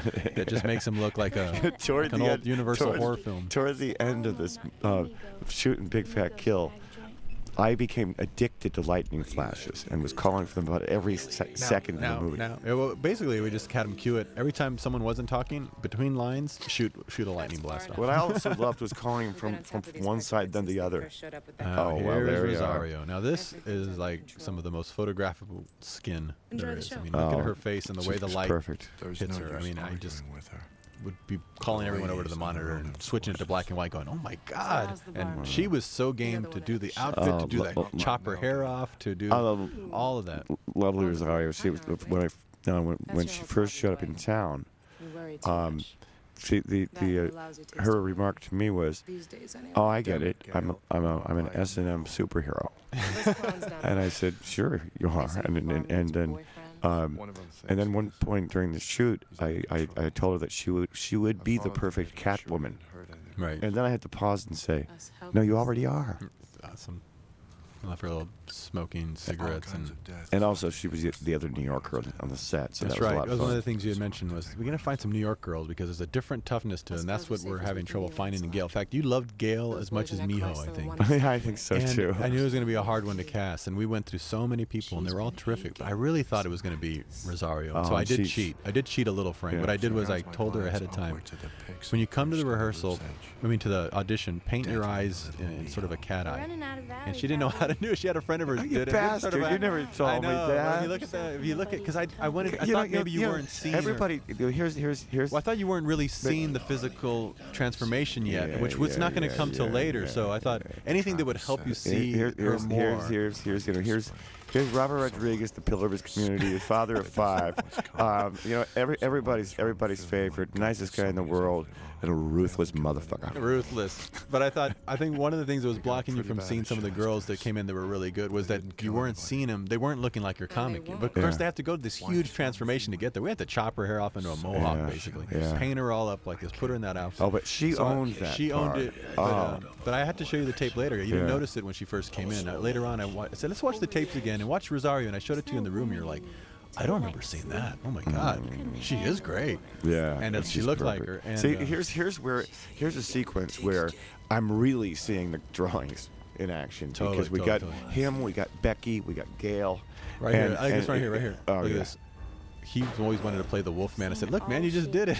Yeah. it's the Wolfman." And- and- Becky, and- uh, and- right and, out of the- the book. the thing is- is here's a shot right out of your Yeah. book, the famous shot that we use a lot of, Get in the car. where she says, uh, Yeah. "That one right there." She looked, This is right out of the book. Dumbest thing in your whole life. And now Cal Hill breaks loose. Oh. People thought at first that this was the scene Quentin directed because it was the samurai swords. It was you know very very violent. It's like no no this is all this is Frank Miller goodness. White blood shooting out because that's the way you drew it in the love comics. shot. I remember. Look at her. You, you, you know, I mean, it's, You'd never know she was never trained before this. no, she's a Frank she's, Miller training. She, the way she moves, partly it's, it's her. Benicio added that. Yeah, yeah, he sure did. I love He said, that. "What if I go and I chew my knuckles off the gun?" I said, "Shit, "That's awesome." At this point, I was just going, Robert, it's Benicio. I got, I got Miho to take care of right now. You now. take care of me, I'll take care of Benicio. He came up with a bunch of terrific things. He says, "How about I put my hand in my pocket later?" Yeah. Oh, I put my hand in my look pocket. at that. Look at that. That. that um, this was fairly early on in the shoot, and it was, it was when. This is uh, Dwight's first day. This Oh, is actually okay. his first day of shooting. It's him running out there in the green doing this. Okay, um, but also I'm talking about the, the Miho sequence Uh-huh. where she's ducking and, around and all that. Right. Um, and it was where the uh, well, sorry, I just saw that you know that Yeah, that's climb my up climb. Rosario. Oh, oh, oh, I have to explain why we do a climb up.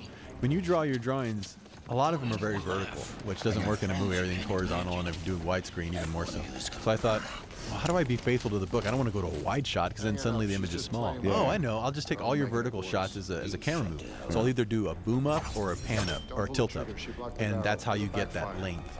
Yeah. So that's where that shot came from. Because one of your drawings is almost like a full body of her. Mm-hmm. And so I just took that as a direction to do a tilt up. Well, the the, the uh, um, this whole sequence with Miho was was where, um, in a way, I, I came to understand the character better as I was working with Devon because um, I, w- I could immediately have a sense when something didn't feel right, and and I kept on telling her to not to act, to to to, to, to withhold completely. Here's the blood on the face shot. You came to me at one point and said, "We got to get a shot where blood hits someone's face, where Miho's face, and she doesn't blink because they've never pulled that off in a samurai movie." And I said, "Oh, watch this." yeah, it was like five minutes later we had it. We had it. It's just like, oh, it's very easy. It's very easy. All we have to do is shoot her with her eyes closed. I- Actually, what I remember also Blast her with saying, what, what, I- what I remember saying to you was, I'm fishing around. a couple of weeks ago, I would have said, "Can we do this?" Now I now I know to ask, "How are we going to do it?" Right. That's basically um, when you realize with the green screen and effects and technology today that you can make any shot happen. It really comes down to just how are you going to do it? And uh, and coming up with the original idea. If you have a great idea, you can figure out a way to do it. And that was the work basically for me every day was figuring out how we were going to do each shot to match as close as we could to the, the magic you had drawn on the page because that stuff was just so so beautiful and I just didn't. Racket. I couldn't quite This is the anti said. move. We have to talk about the concept of the anti movie. Yeah. I, I also I've got I've got to blather about Miho a little bit. Go, more, go, uh, more.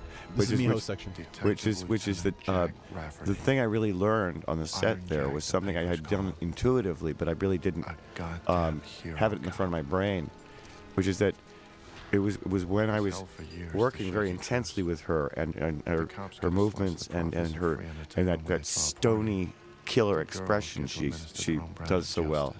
I uh, I realized that that what she was is in Japanese terms. miho is a kami, a demon, and that and Japanese demons can be good or bad, and so she's in a different movie. Right. That's the truth. The cops stay out. Oh, that was a shot. That, was a great the That, that was a good day. This was um, the idea is to have rain. Everyone can have their eyes open in this kind of rain. yeah, right. because what I loved about your book is the rain's always pouring down on people, but their eyes are wide open, and that never happens in a movie. If you put if you put rain on people, it immediately starts running down their head. It's in their eyes. All, everyone's squinting. Yeah. And I thought, yeah. no, everyone's got to have their eyes open. So let's not have rain. We'll just oh, keep spritzing look at, down. Look at that, that amazing profile of Rosario how can you not get? You know, plus her hair would have shot fallen down as soon as we put water on it. So, so we just kept spritzing. Oh, you mean like when, like when I was tormenting Makenzie with with the with, with the oh, extra oh, spritz? Yeah. Yeah. Did so we didn't. We just kept their faces and bodies spritzed, and we added all the rain the and the rain bouncing off them later, mm-hmm. so that we could have like what your comic accomplished, which was having them all stare wide open at each other and uh, be very intense and uh, still have the visual of the, of the rain pouring down. This is a fascinating scene right here for me because it was a case where I'd seen enough performance to know that it needed a touch up on the script. And, mm-hmm. and I added. You had this bit about.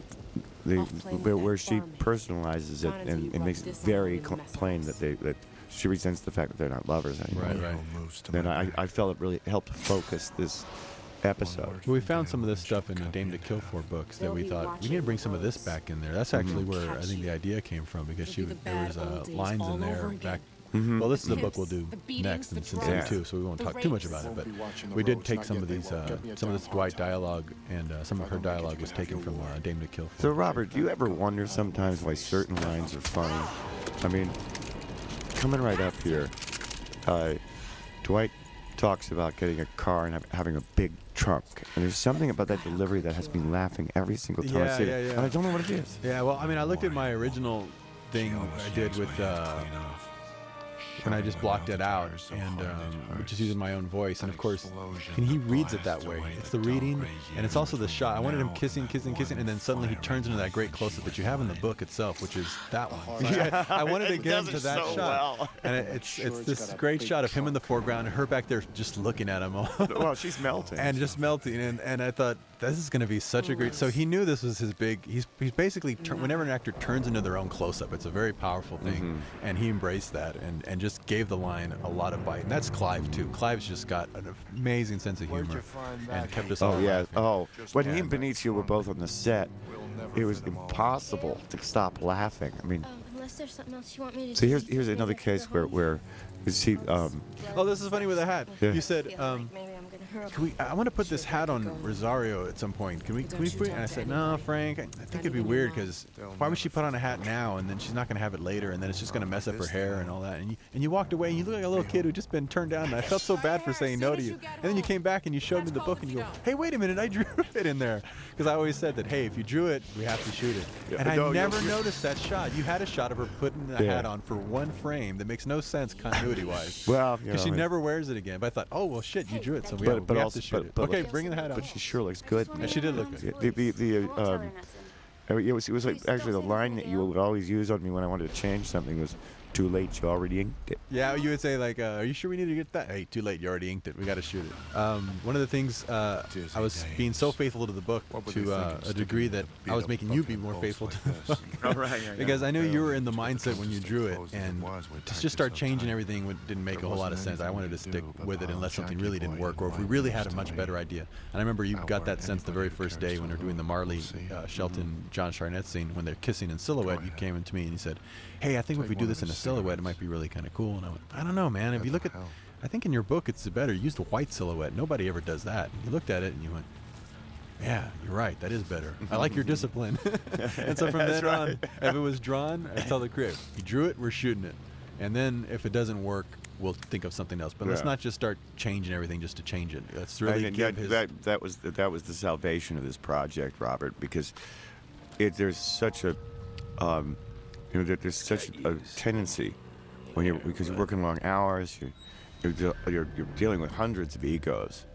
In this case, like you know, two colossal egos, you know, who are talking to each other right now, and and and. Uh, and and uh, there's just a tendency for there for there to be to, for there to be um, an entropy that sets in, and I mean I've, I've worked on pictures where um, uh, the material itself wasn't strong enough. I mean, I'm, I'm referring to my own scripting, you know, like Ro- RoboCop 2, where, where we never we re- never really got the script we needed, and an entropy set in, and then actors were allowed to ad lib, and it, it was like it was like a, a feeding frenzy. Yeah, right. And and the whole thing just kind of like flew in a thousand different directions, and and really was unsalvageable. So, by, by the reason I used the word discipline then was I realized that what you were uh, one of the many things you taught me about directing. It's a matter of, sti- of, of staying your course and, and not varying from it and saying, okay, maybe I'm wrong, but this is where I'm going. Exactly, exactly. I mean, there's a lot of ways to do it, but this is the way we're going to do it. Mm-hmm. this way, and you just kind of make that decision, and everyone follows along. I mean, people like clear direction. when Yes. You've got something like that. Otherwise, then they're going to look out for themselves. Well- you know, they're going to try to protect themselves. The, these two gens knew what movie they were in. I mean, you know, they, they knew what Well, maybe not this day because there was a third director who showed up. Oh, that lunatic! which uh, on the, my commentary you'll hear Quentin talk about this thing. But this was a day where I said, Frank, um, we've been directing all this time. We're going to take a backseat to directing. I'm going to be there as the DP, editor, uh, you know, effects guy. You'll be there as the writer, producer. Uh, you sit behind the big monitors, and I'll stand in one of the cameras, and we'll Yeah. let Quentin just have his day and have fun directing the actors. And uh, it was so great. I think I looked at my diary again. At the end of this day, you came to me and said. This was the most fun day I've ever had in my life. and I said, Frank, I'm going to write that down, Frank, because I'm going to have to mention that later because it was a creatively. uh, It was it was so it was gigantic. It, and- and- Amazing and, also it was. I keep on referring to my education because this was you know my first picture, in, in, in you know in this role, and and I, um, Quentin taught me a lot about directing, not just because of his expertise, um, because the two of you think very differently. Mm, and totally, it's totally fascinating to watch you. of. Um, you know, yeah, I, I, I like to refer to you as the, the Apollo and Dionysus. You know, um, and anyway, when he showed up, also I learned honest to my lap. the parameters of the job of being a director because you can confuse people, Robert. Oh, totally, totally. You do so damn, damn many different things that I was feeling like I'm not pulling my weight here. Right, right. And you were always saying, "You're doing fine. You're doing fine. You're doing." You're I say, doing man, you your do more than, doing more than most directors. Don't worry about that. I'm always doing hundred jobs. Don't worry about And that. and, and uh, but when I saw Quentin at work, I went, "Oh, I get it. Directing is all the stuff I like to do." yeah. I was sold I'm the designated. But, one uh, more time. No, it was uh, it was a great just to learn from somebody else's point of view. Again, like I knew I would learn from you. You learn a lot from Quentin, and and uh, Oh, and we, we, yeah, and I mean, it's it's it's kind of a, oh, the one this wonderful take here. Remember how I was always I was always trying to get you to do like bigger close-ups of guns. yeah, yeah, you said you gotta get even closer than that. The guy said, "Well, I, I think at a certain point, we won't be able to tell it's a gun anymore. We're about as close as we can get." That thing on there with the color on the eyes, I just added Yeah. later. I just thought, Yeah. let's try this. What do you think of this, Frank? tango Cool. I, that was one of the funniest Cool. comments you would make. Well, sometimes I'd bring you over because the actor would come ask me a question sometimes, and I'd go, you know what? I don't know the answer to that. Let's ask Frank. He knows. Frank, and I- I'm curious to find out myself. Frank, why did you put dinosaurs in the, you know, like dinosaurs in the uh, here? And you're like, oh, because it was cool. Because it was cool to draw. And I went, hey, I don't need any more explanation than that. That's half why I do anything. It's cool you do it. It is cool. It though. Look at cool, it. but that was usually sometimes we thought there'd be some real in-depth explanation as to why you had this person wear this outfit No or do this, and you'd be like, oh, because it was cool. what I say. Clear Because it made no logical sense, but you thought it'd be cool. And I thought, oh, selling any hey, tail in old explain no more, man. I'm right there with you. I, I get that. That was what was so funny when it was the three of us too, because it was like it really was the three amigos. We were the problem we had on the set was that the three of us. For one thing, is that you know, you know, Quentin and, and Robert have been very close friends and colleagues for years. So I was I was like the, late comer, but it was like it was No, like no, I, you I were was right in there I was right away, immediately welcomed. You were you were in there right away. It was And like the we- three amigos so quickly. Yeah, it was, it was like it was, I, I, what I like to tell people is that all, all of us take our jobs very, very seriously. We only look like a bunch of little boys in a tree fort. That's right. When I first met you, we met at that bar the first time to show you the shots I had done Yeah. as an earlier test. Um, I tracked you down. I just realized I didn't meet you till November of, of uh, 2003 um, to show you this project because I thought if I could just show you, you would be into it. But I had to track you down, and you were running and hiding. You just didn't want anyone from Hollywood calling. I said, but I'm from Texas. Finally met with me. I showed you the footage. You were blown away, and I said, hey man, it's right out of your books. I just shot your panels, and that freaked you out even more that you didn't even recognize your own drawings. And then, uh, and that it worked that well. And then uh, as we started talking more, we just got on so well that Yeah, it was it was instant. It was like this. Then, the then, then you took me over to meet Quentin. Well, that's the thing you asked me while we were California. at the bar. You said, My man because I mentioned something about Quentin that I was about to, that I just got back from the Kill Bill premiere and I was writing music for him, and, and you looked at me and you went, now, now what, ki- what kind of guy is Quentin? I have the feeling he's the kind of person who maybe laughs at his own dark material. And I just started busting up, going, you're not gonna believe how much we're three peas in a pod when you meet this guy. You you and him are so much alike. The funny thing is, it's like You I- think your stuff is really funny. You think this is great comedy. Well, okay, And in fact, we kept calling this Big Fat Kill episode. This is the screwball comedy. Of, they're running around chasing the head. It really is like a screwball comedy Look at him. Look at him.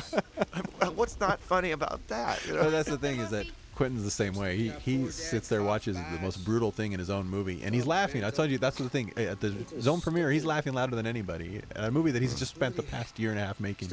I he's there laughing. I was, I was, I love this scene. Uh, this is where this is one of one of the many places where Clive Owen shows his chops. Right. Is is that is that because almost all those movements, movements that I recall are his. Yeah. Um, because it's so many so many different mediums that they have to be. Yeah. Um, and and uh, And he's just so good with his face. And when he does Yeah. something like this, which is a great shot. Haven't started yet. yeah, Even in the you know, book. it's like he's staring at a hand grenade, going like, "Oh no." So well.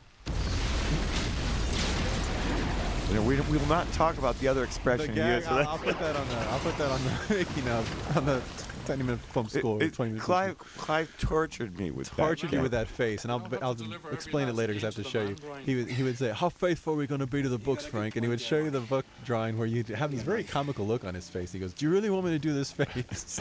and he would it's make like fun it's, of it's a, it, all looked- it, it looked like running something out of like Gary Larson, you know. And it's just, and and and he kept doing that face.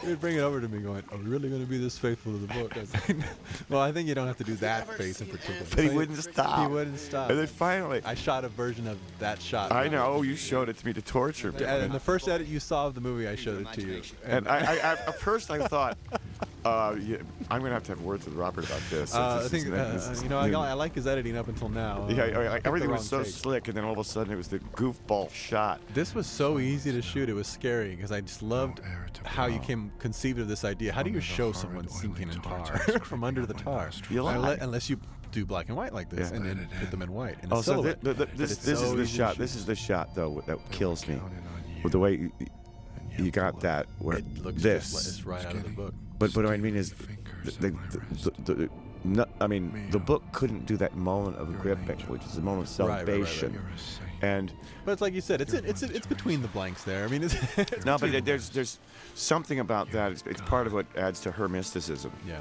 And if you'd Well, I mean, I'd like. 10 I just love the bridge of this. I mean, the bridge between head. your medium and, and the film Uh-huh. medium is that you're getting the best of both. You're getting the striking image the- that's so simple. and, there, and there's the- there's your stunning oh, sister. Oh, this is my sister. She was in one of the early ta tests, and you said, "Who's that beautiful girl in red?" And I go, "Oh, that's just my sister." and you said, "Oh, you got to put her in as one of the Old Town girls." I go, "Really?" I mean, well, okay. Well, yeah, yeah, I had to lobby you a bit because I'm just so used to to you it's thinking just my a own sister, siblings, and meanwhile yeah. I was like looking at her going. I want to be trying to Wait squeeze my sister in there because I got five sisters. No, the other director was the one insisting to put We her were in. insisting to put her in, and she and we were like trying to find girls that were really in shape, They were tall And and, she- and statuesque. she and she act. was. She was. She was very good. And she can act. She's been acting in my movies since the. Yeah. But uh, no, I was, I was glad she got to be in. Now I love I love this whole this whole sequence here, Yeah. starting with again this was again a vertical shot, so I just took that as a as a pan. I added this Ah, little you bit improved here, it. and uh, just bridging the, the Well, scenes together. Yeah, that, that, that- that's one of my favorite smart. Uh, is one of the transitions in the whole movie. Yeah, yeah, and it's not that's It's one that's just a made up thing, just bridging them. them. And uh, but I love Sometimes that means this dialogue here is great, and just Sometimes just getting cool characters in a car like this is so fun for them to play because they don't have to talk. they can just sit there and hear the voice. Oh God, you remember when we were shooting it? Patricia had so much dialogue, and we, we, we, we and, and, and like you, you reduced it. Dallas, yeah, she plays Dallas. She plays two characters. And what I mean is, Jackie in this, head I love this shot. That's great. yeah. Looking at him. This whole gag got started on the set. This is one case where, by the way, that is one of the most painful deaths I've ever seen. I know, having to kill my own sister that hurts. Yeah. But this was like, this head getting cut was in the book, but it's, but it's in the panel. It's kind of in the background in the panel, and uh, it just took on a life So of I its own. guess I am like Quentin. I think it's hilarious. It is a very funny shot, and this is great. because She rides. This is what and she and wanted this to do. this is yeah, this is where she came back and said, and and, and uh, I'm doing it myself. And she, what she brought was she brought the cartoon to it. Anytime you can have an actor do it, it's just What you, gonna. what, you know what she did was she She's gonna put more at that point she was so into character that she knew that she, she might as well be a cartoon. Yeah, I mean, because it's not a stunt; it's a character thing. So. Yeah, and then you know so she kicks her feet up as she goes back, just like in the drawing, and and and uh, and, and she rode those cables like a trooper because at that point that she must have been utterly exhausted. I think that was the last day for her. Yeah. She did a lot in that last day. Uh, I- well, you, you, how We about did a that? lot in that Uh, last day. well, we'll get to her finest hour um, soon. When, when her, her, there's a, there's a, a cable shot of her that is just, I just it, I worked it and worked it and worked it and and then she just delivered a masterpiece. I would make fun of you on the set because you love that character so much that when I'd see you there, like the Taskmaster, while she's there acting, you're there with your arms crossed, like I called you like the ultimate soccer dad, and you're like they're so proud of her, your little Miho. You trained her, and it was like Frank's Frank's so enthusiastic right now for the sequence. He's trained her, and now he's so proud she pulled it off. And you went and show her the takes, and you gave her a samurai sword at the end, right? Yeah, And she was so excited. She, she, uh, Miho carries two swords, and I, I presented her with one of them. Of course, I stole the other one. She said, "Mom, I got a sword." Wasn't that hilarious? I love the look she gives between Dwight Oh, here. yeah, yeah, yeah. This is just a little added the blade. thing. I just stayed closer to her. You know, the strange thing, I mean, I don't know how it, it is for you. She said, "Look Jack. at him." She. Oh, no, this time Oh, was this not in the was, book. this was an amazing. In your book, you have a, a wide shot of them kind of running off, and I went, I think we need something more for Yeah, this yeah, dialogue. and, and, and you came up And with I this. thought about it in about, well, it actually, about 10 seconds. well, actually, what you said was, it's got to be fast and it's got to be brilliant. And, and, and then said, you Frank, we up got to think of a new shot. It's got to be. We have No, to come up with a it shot. We This got to be your shot. Well, I had you think about it too, because I said we got to come up with a shot. It's got to be fast. But- it's but got to be brilliant. But what I had to do, what I had to do, what I had to focus on though, is was that all Miho does in that shot is stand there looking at him, right, right. and and I and I w- went to her and I and, and at this point it was becoming almost a joke on set because I went over and went, Miho, she like shoots a that, that lethal glare, and it's almost like she's you know like like she's a samurai and I'm the daimyo or something, and and I and I said shoulders back, I said chin up, chin up, and arms arms away from your sides. You're you're you're not a woman. You're a weapon. Went, Yes, mister. and and and, and, uh, anyway, then then um, I said, your eyes never leave Dwight because Gail has been kidnapped and he is your master now. And it, all- it, uh, that's all it took. Because as soon as she got some a little bit of guidance, that, that, that gal would just do anything, and she was and you deliver with goods every time. You were you gravitated towards Miho. That was I said that from the very beginning. Hey, look, Gail and Miho are my Okay. favorite characters. And then this this bit here, I, I Hey, wanted look, to keep. 'cause I- in one of your drawings, I saw blood on her mouth. So I said, Yeah. "Can we pull some neck out of her like a zombie movie?" That was- that was Rosario scary, was so excited to do this. And also, look, pulls uh, the both of them. Alexis is, is completely into it. Oh, and these guys, look at that's These Nicky guys- Katt there with Oh, a shaved Nicky's- head. Nicky Nicky is Katt's great. unbelievable. I've known Nicky for a long time, but he came in and did this small part. Just the love Frank Miller, Okay. love loved Sin City. Also, can I tell you an shaved his head for us. in joke bit? The earring that you right now see on Becky is Martha Washington's symbol from the comic ah, books. There you. Yeah, there's there, there's my gal. There Yeah. she's spitting the. Also, this is this, that's a Rodriguez moment. That's right out of your book. You have a shot where he's swatting her, she's airborne. I go, how are we gonna get her fly like that? And we pulled her on a wire. We shot them separately and yanked her. I know. Sometimes tell I you, think I'll I say- came up with some of these shots, and I look at your book. No, no, we followed them. Well, right I'll tell you, Robert, the reason we uh, collaborate. No, man, I, th- I can't. Sometimes you can't tell what shots I kind of came up with and which ones were from your book because I shoot in that sort of style. But Hey, hey, your shots in particular, Here's Nicky. Nicky's just taking that and running with it. It's really funny. And Clark Middleton is, is fantastic. I don't too. think we I don't think we gave him much of any direction at all with Nicky. He was so funny. He, ju- I, I didn't know what, what for him to do. I said, you got to, I don't know. But this character was so very funny in the book, and he just came in and read. I, I had I had an idea in mind, but when he walked in and did it You know his what- way, you know it what was, so You much know better was? than anything I had. when he went, "Hey," hey, but even before that, when he goes, I knew there was a reason. I Oh yeah, yeah. That was, that was as soon as he walked in with that, That's, like, that's I- the shot. That's, That's the shot. That's Okay. when, when she's jumping. When she's jumping and flying, we, we had to do a bunch of takes. We had been running her ragged, or I had been running her ragged, and she, but she was fearless and tireless. And finally, I spoke to the, the sword master, and I said something's wrong with this flying shot where she's firing her bow. And, it's, and this is this is her money moment. This is the biggest moment Miho has in Sometimes you this movie. the odds with a careful And I said, "What's wrong with it?" And he said, her knees would be further apart. And it was, we were on like take number four or something. I went over and, and I, I said, Miho, can you do it with your knees further apart? And she just nodded. At this point, she wasn't even talking much because she was so in character. She just didn't talk that much. Dwight, Now this beat here, don't do this. why was it Hey, that wait a minute. Benicio's character was still alive? Why is Jackie Boy still alive? You'd said that you'd had a, an idea in the, the script, and then in the book where he Yeah. blinked at him or something, or he winked at him, or it says that in the book. Is that what it says? That he winks at him, or? Well, well the, the, the idea is, it, Dwight is is having, a, but you know, was that right in the book? the. Was that in the book, or was it something you no, said? that that came up performance. I mean, that was, that was I thought it was something you mentioned before that you had had this idea where. Cause that's where I got yeah, the idea. yeah. There was that. The, the idea was that was that was that was that I was going You always have. wanted him to wink at him or something. Yeah, just one beat like Yeah, that. yeah. And I said, oh, well, let's do that. Let's You keep don't give, Jackie Rod- Boy you don't give. Rodriguez that. He, he runs with it, and you know, all of a sudden you got like. Before you know what he's oh. talking. Well, I just thought Jackie But Boy sort of. Yeah, Jackie Boy. Jackie Jackie Boy is such a great character. He kind of disappeared here at the end. So I thought if we can keep the head alive a little bit, now that, that's that's what it prompted you to say. I think I was going to Yeah. draw him winking at one point at the end. So, Yeah. oh well, this is the thing. The, when he's holding that great head shot up. Yeah. When he has the head up like that, let's go ahead and do it there and have him say something or look at him or, or do something.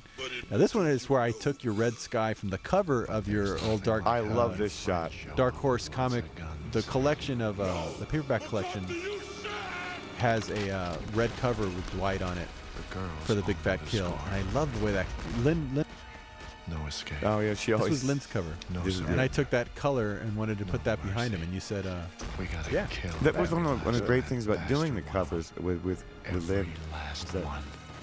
Lynn Varley would bring a completely different Not because they sensibility to accept the black and white nature of the material. Not because it'll make the And so world a better it was a perfect lift to, to, to, to bring that into We need this, a this scene. bloody bodies, so I've also gotta make another point about- about his charts of profits and my losses, partner here is he'll that- that what it cost him to the shot where all the women are Old Town. Mowing down all the all the all the, the guys, and and you're seeing the a rather amazing number of models firing right. guns, wearing very very And little.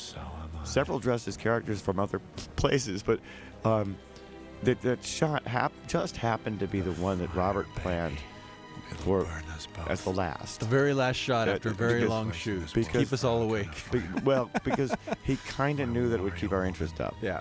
I had to And- keep the crew awake because this ended The- up the crew was away. wrapping at about five, six in the morning after doing Yeah. a whole day before. So I like this last shot there. That was a great Yeah, it was shot there. on- Terrific That shot. was one of the last shots too. Yeah. And then here we are with Bruce, and we're going into that yellow bastard. This is um this was a, a major editorial decision by Robert.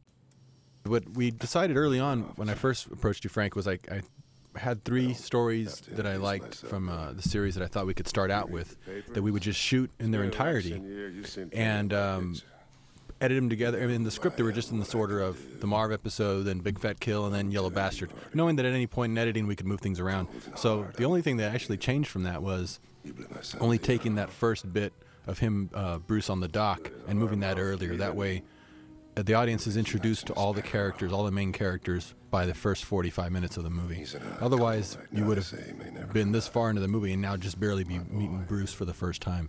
So that was the only editorial switch. And then we took out the title cards. Originally, there was title cards for each of the movies. You'd given Marv's episode finally uh, uh, title, "The Hard Goodbye," the Big Fat Kill, and then that Yellow Bastard. And when we first watched the first rough cut of this, it had the title cards in there.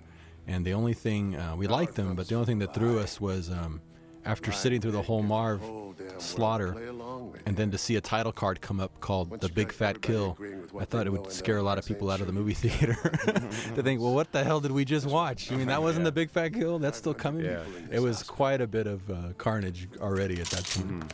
But uh, yeah, switching this that opening of Bruce on the dock to earlier made it this story feel more epic even though it's the shortest of the three probably it feels more epic because it started with bruce on the dock and introduced junior so you get a chance to kind of forget about him and then you see him only show up here as yellow bastard Yeah, and it also um I mean, well, well, it's probably the shortest uh, in terms of screen time. It's got the longest uh, uh, time frame of all the stories. Exactly.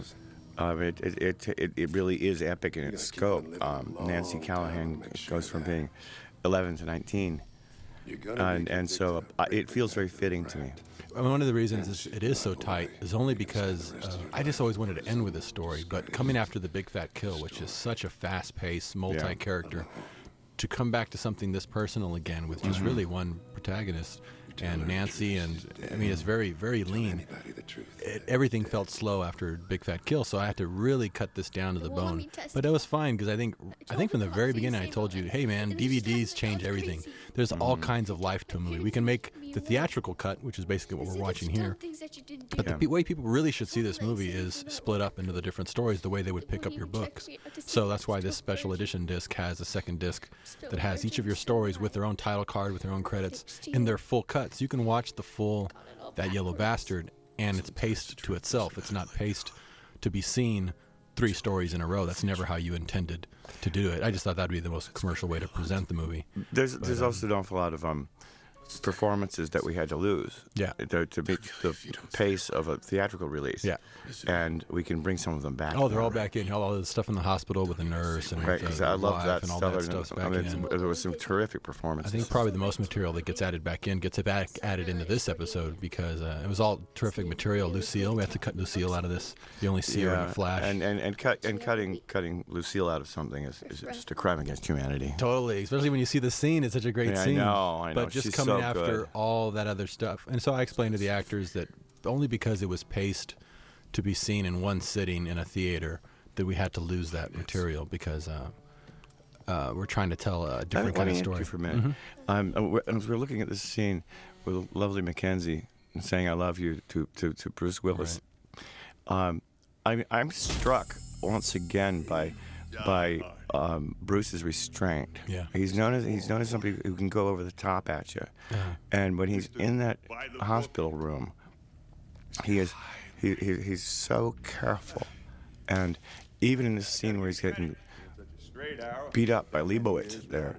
Um, there's there's a there's a, a, a very sad restraint to, to John Hartigan that I think I think, I think that That's why I really wanted created. Bruce to play this part. And I remember when I first mentioned Bruce and Mickey to um, Frank, you've been in the comic world so long, you hadn't paid much attention to movies in a long Oh, time. when way, I mentioned by Mickey, the way, here we see one of my trademark Oh, right. um, ass shots. Oh, that's a that's, that's a good shot there.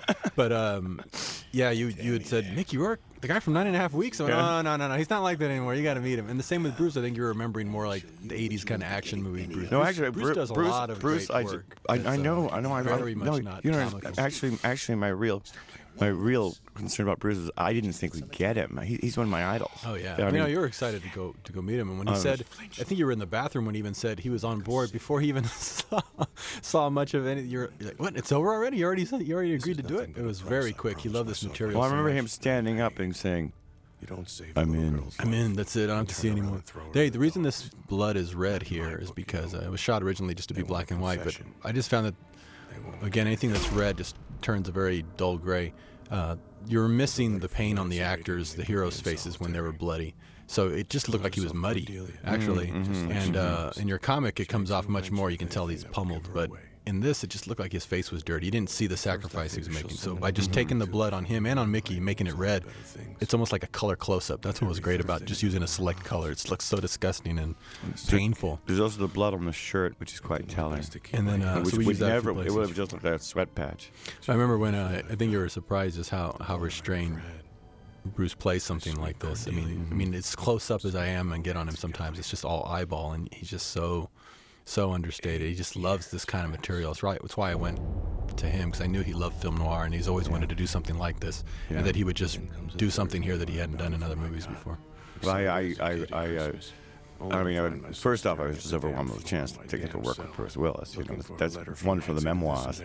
um, but beyond that, he, he, he takes you to school. I mean, He knows his shit. You yeah, could he- see why in the presence of a director who didn't know what he was doing, he would take control because he's got to look out for himself. And if if he sees the ship's not being run, he'll he'll just start running the ship. He's done it so much, he knows. But but but how to but do if he but if, if he but if he knows you know what you're doing, And he respects the work that you're doing. Yeah. He loved your book, so he was gonna, you know, he, he was all ears when you I mean, up. look at what he just gave that moment. Up as long as she did. That growing alarm, you know, it's just it was just it was just it, it um You're alone.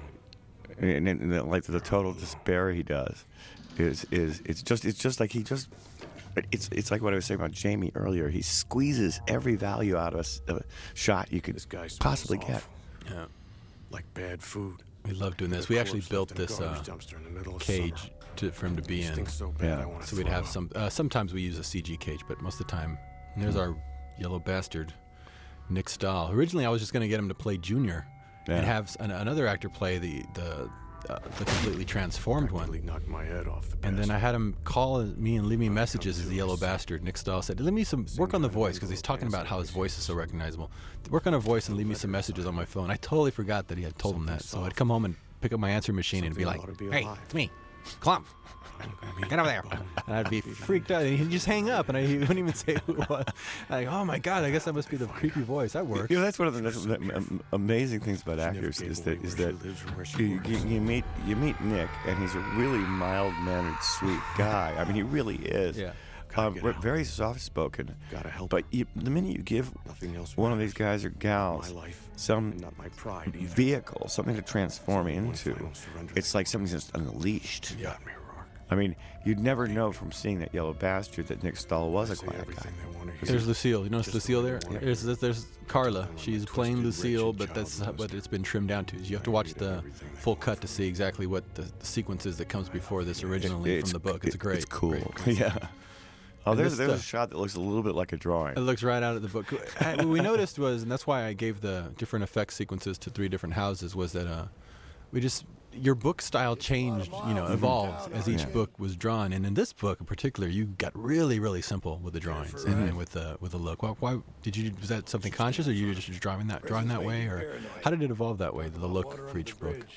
Um, the stories demanded whatever they demanded, and sometimes it's just done intuitively. Mm-hmm. Um, in, in in some of them, I, I use a lot of line um, because it, suits the particular characters, uh, and and so on. In the case of Hard Goodbye and um, Yellow Bastard, I, I was w- hunting down icons, Mm-hmm. and I'd learned a lot since Hard Goodbye in the years uh, you know, of doing other you know other Sin Cities.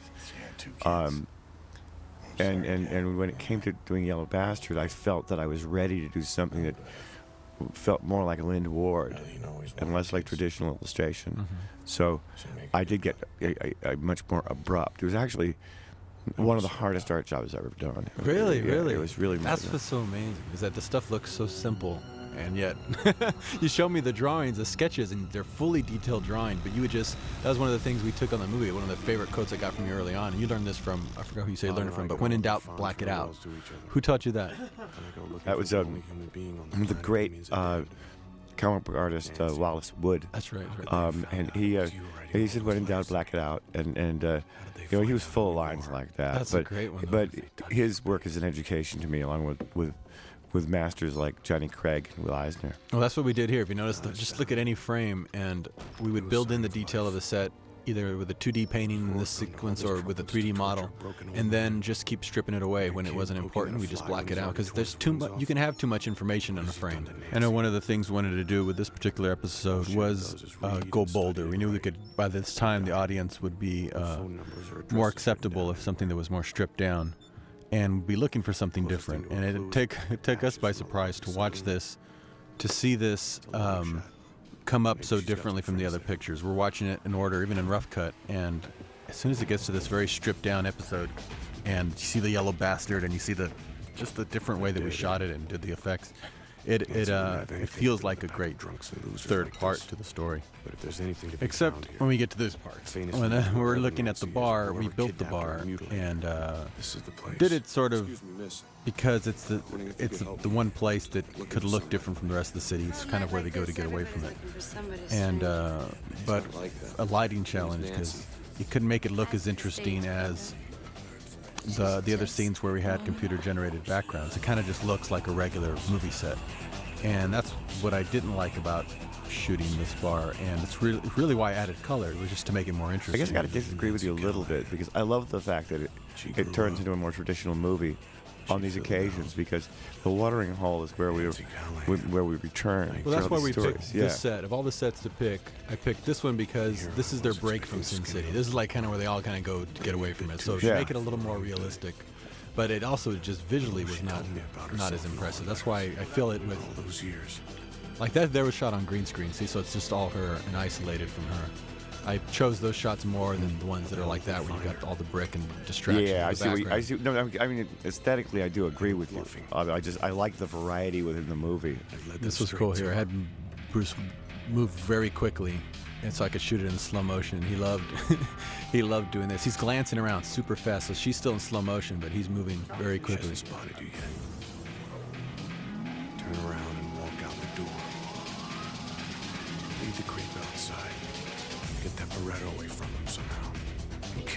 This is my favorite part in the movie. Get that bread away from him and kill wants him. An exotic dancer. Just a few seconds and she'll be safe. Now dance. That's all I mean, green th- screen for her there, just to get that. This look. is where where she really shows how she can do a transition. Now check this out. You gotta notice this is a really funny bit. Look at Bruce. Sometimes I have to. I'll point out all my other commentary too. how- when Bruce, Bruce is enjoying shooting this film noir so much, sometimes he can't stop but smiling. Like right here. Look at this. Terrible mistake. He's like, he can't believe he's getting to make this movie. There's a few times where you can see the joy on his face. like, there's a few places where you can tell he's just having. But uh, he he loved doing. He's watched this movie so many times. Here I Cool. figured you'd forgotten all about me. Me and my dumb letters. Kept me going.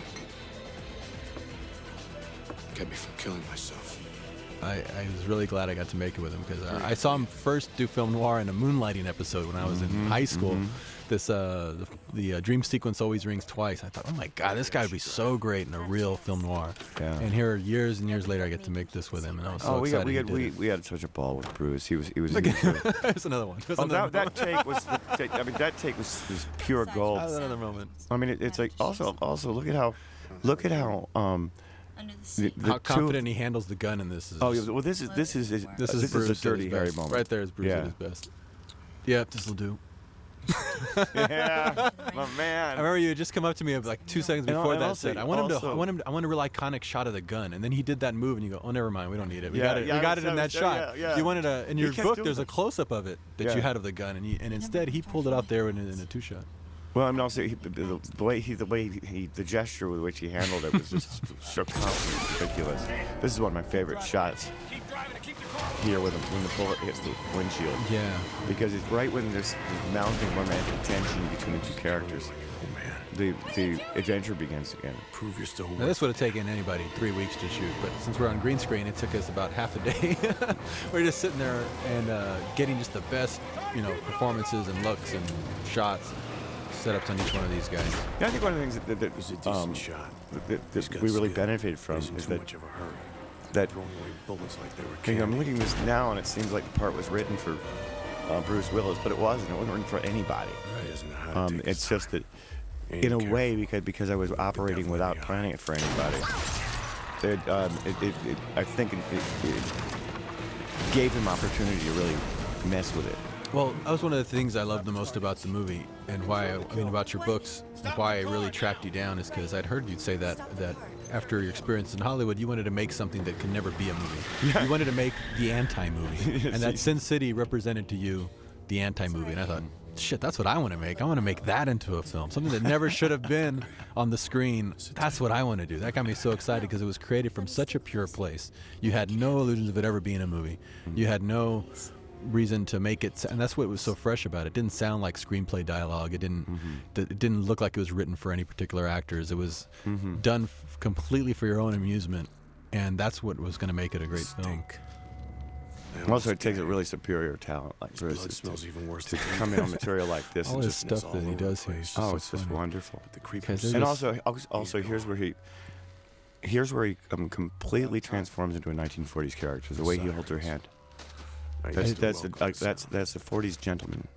There's I nothing know to there's do a now line he find loves later on, and you can even see him almost start to Nancy calmed down smile and as he figure out says what it on earth I'm going when to uh, do they're about next. to say goodbye because I might forget. And he goes, "We better get rolling. stays We with better us. get rolling." He goes, "That's a real film noir line, right? uh, we gotta get better get rolling." Better rolling. And you can tell he's just like, oh, "I'm loving being in this world. He don't want to leave this world." My window? Also, I gotta, I, I, I gotta say that this was a real uh, test for Jessica because because um, you know she's working with with an actor who is almost twice her age and and um, one who she plainly admires beyond belief, and she never been She- all that good with she uh, carries herself with utter Raised to be a poise, and and and she rises to the challenge completely. I falls think. victim to I a love this pose he's doing. This is the pose. If you open up the book, Yeah, that's it. he's doing the exact And- pose and- that you drew. And so But she. It's really great. And then right down to the decorations on the table, which uh, my, Yeah. my set decorators found. We had a few items like a chair, the table. Everything else is uh, computer generated to get this sort of quality of the light and look. But Hmm. um, a few items there to make it kind of like a theater. It's like we're shooting theater.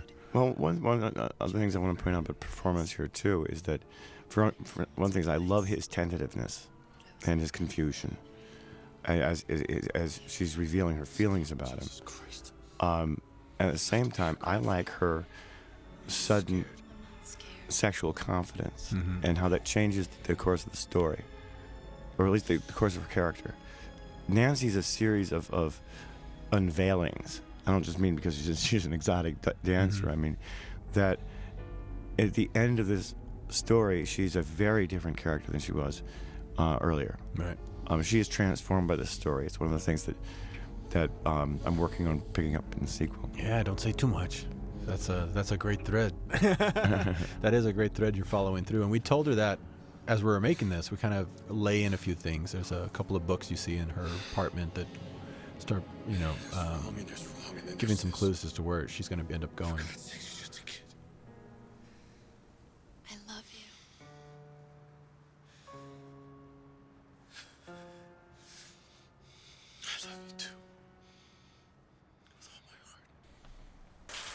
Yeah, we're in the shower, Shower.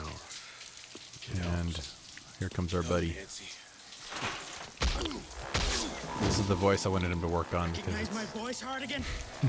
Recognize my voice, piece of shit cop? You look different, I bet you can this is a great makeup job by. Greg Nicotero. It certainly is, and and and uh, what's amazing is Greg builds stuff that people can work right through. I mean, that, that's what blows my mind. I just want to point out that one of the things that, that I love about that last shot is that is that is that it's got very disturbing asymmetry to it, with the tilt of shoulders and the blood spurting out. It doesn't look right, and and and and, and, and, and I was just very very pleased with with that when when we were shooting.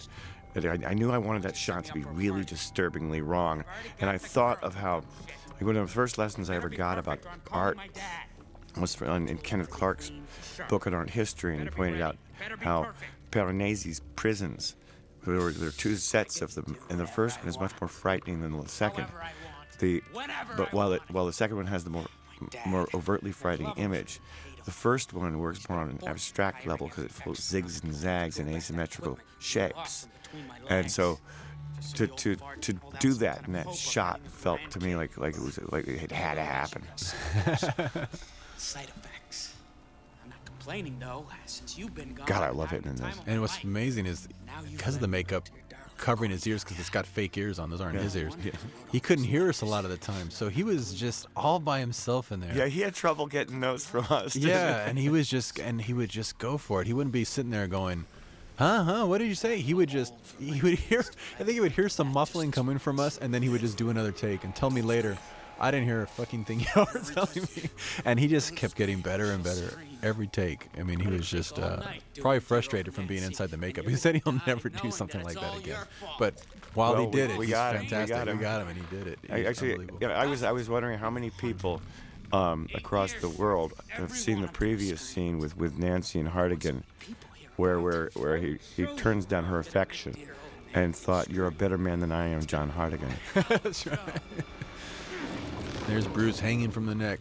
He's actually hanging from two wires, but still physical. Um, that must have hurt like hell though. oh yeah, it's pulling on his balls instead of his neck. Oh, But, uh, right, that's, that's a hell of a choice. Yeah, I mean, Uh, one of the reasons I put him in shadow there because originally you drew him with his uh, with his dick hanging out. Remember, that was one of the times I went to said, "Well, Frank, um, I don't want to be real true to the book, but that's a long scene to be having this sticking out there." And you go, "Yeah, that would be distracting. I think maybe we should go ahead and cover it in shadow. Well, That'll make it a easier to rig him up there. This, you is- that, that is it the works thing. really great. It reminds me both. when when when when uh, Keep your neck tight, goddammit. Stay conscious. Jessica expre- uh, expressed Stay reservations about the nudity in the comic book, No, and we both immediately just said we weren't going to make her Cut the uncomfortable.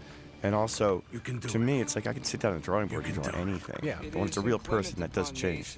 When I first met um, Jessica, actually, was the when, when she showed up um, the day before she uh, started working, she um, surprised me by de- describing her character as a stripper. And I realized one of those things that happen when, when you when you you know when you write stories by yourself and draw them by yourself, people can't read your mind. And One of my roles in this picture was to clarify things. Uh, when she had reservations about the nudity, Robert and I both said that wasn't a concern of ours. That that that. Uh, and, and and I said that wasn't what her character was about. And by the way, she wasn't a stripper either. I said the whole idea of Nancy Callahan was that going to a bar where you expect something awful and skanky going on, and and, and with these all these, these losers hanging out, and and uh, and it outwafts an angel. Uh, I said that she's she's Sin City's muse in, in force knows about the this movie, and that she's the inspiration. And but she has to be Club and angelic, packing an arsenal. uh, more than more than loud, arousing. Probably have use for the And cannons. I, I, the first first time I I'll have to saw play it quiet. Jessica Quiet and nasty. Do her first dance to one of my favorite Nancy's Emmylou. Harris songs, uh, "Wrecking Ball," which is done to a waltz time. keep this heat running. She told Um, it was it was one of those. It was it was the. The car stalled out on It was a time where I really had to discipline how to myself as it a up director because I knew that a mouth shut. director on a set better not better not cry, and I was really close. I was like, Frank, this has got to be your dream come to life. You were just like, Jesus, I never Quite thought I'd literally. be here. Quite literally, my dream was. comes to life. I I enjoyed so much seeing this through your eyes because I I create characters. I know what ditched the that car a feels like to see people bring it to and make my life. So every time. I'd find someone that I knew you were gonna halfway just think is your book come to life, I I couldn't wait to see your reaction because I I almost got to live it the way you were living it, just seeing you react. I was cured. And uh, I remember when I first met you about this, that Frank, Bad cough. this is the most fun you're ever gonna have on a project. And man, did you have fun on this? Yeah, I sure did. I sure longer did, and I just want to get started again. Rotten way to kill a man. Yeah, I knew you were gonna just go to it like water, and that's why I, I mean I used to be a cartoonist, and I remember I used to wait. Well, should I be a cartoonist or should I make movies? And when I started making movies, I thought, yeah, I think I made the right choice. This is kind of you get to draw still in a job like this, but there's so much more that goes on, and and you saw that right away. You're only making this worse for yourself, you stupid cow! This was a scene where we made some interesting choices because it goes on much longer in the book, and we filmed it much longer than what finally surfaced. But Robert and I conferred um, and realized that as filmed, there were two things wrong with it. It, it actually got uh, it was pushing its luck um, in terms of taste, and uh, it- she was already coming across as utterly heroic, and I we didn't see her whipped repeatedly, you know. So so Robert cut this down to what it is now, and I think it's a stronger, more powerful scene. worst I could do. That was foreplay. Hartigan was right about you. You can't get it up unless I scream. You're pathetic. You're pathetic. It's not wise at all to make fun of me like that. It brings out the worst in me.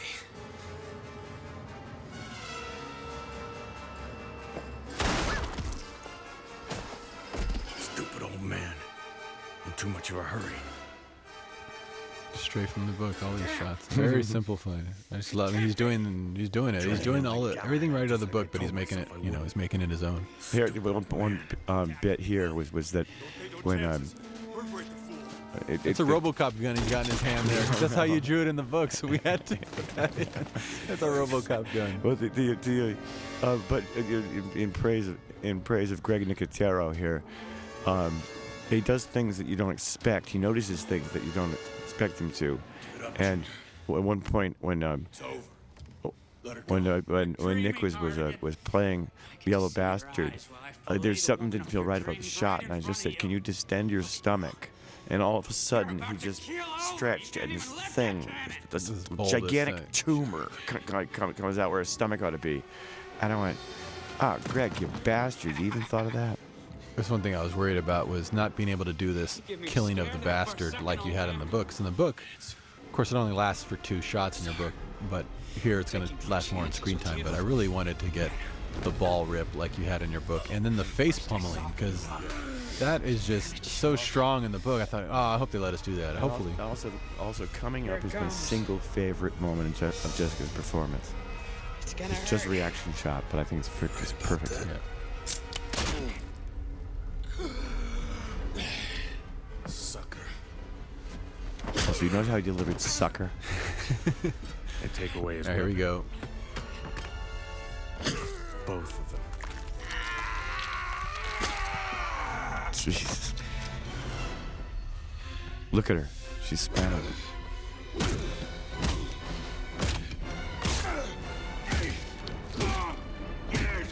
It was scary being around that guy when he was doing this. Oh yeah, he got really into it. He's, he's hitting the pad, but he's totally. Yeah, but his eyes were popping Eyes out. were popping out, and he just went loose. And this was like I showed him this take right here, and Perfect. he said, "Well, let's not touch that." and here, and, and here you, you added bit back in another hint of the smile, yeah. smile at the last minute. yeah. And this is a great walkout shot, all bloody. I know it, baby. You grew up strong. That's a great. Let, let me make um, once again sing the praises of Bruce Willis because we're talking about how few ad libs there were in this. Mm-hmm. Um, when he was in the scene with Makenzie Vega on the dock, the Right. get to the uh, little Nancy Callahan, shaky. Um, Her skin is warm again. Bruce, who's a father of She's girls, herself Yeah. again. um, said that he wanted. He just had a line saying, "Cover your eyes, Nancy. I mean it. Cover your eyes." And, um, and and it, and Bruce said he, he he just asked, "Would it be okay if I could say something, call her something more fond, friends on like their way. honey?" And I said, "Give it a try." He, he might said, gonna blow "Cover your so eyes, honey. I mean it. No, no, I mean it, honey. Cover your eyes." And I said, "Hey, Bruce, um, O'Rourke behind bars where he belongs. say baby and he switched to that and the moment was, was, was vastly improved and then later of course he had to call her baby again right toward the end it was Yeah. and that was a case of a, a very minor bit of ad-libbing giving a wonderful setup and payoff to the dialogue Yeah.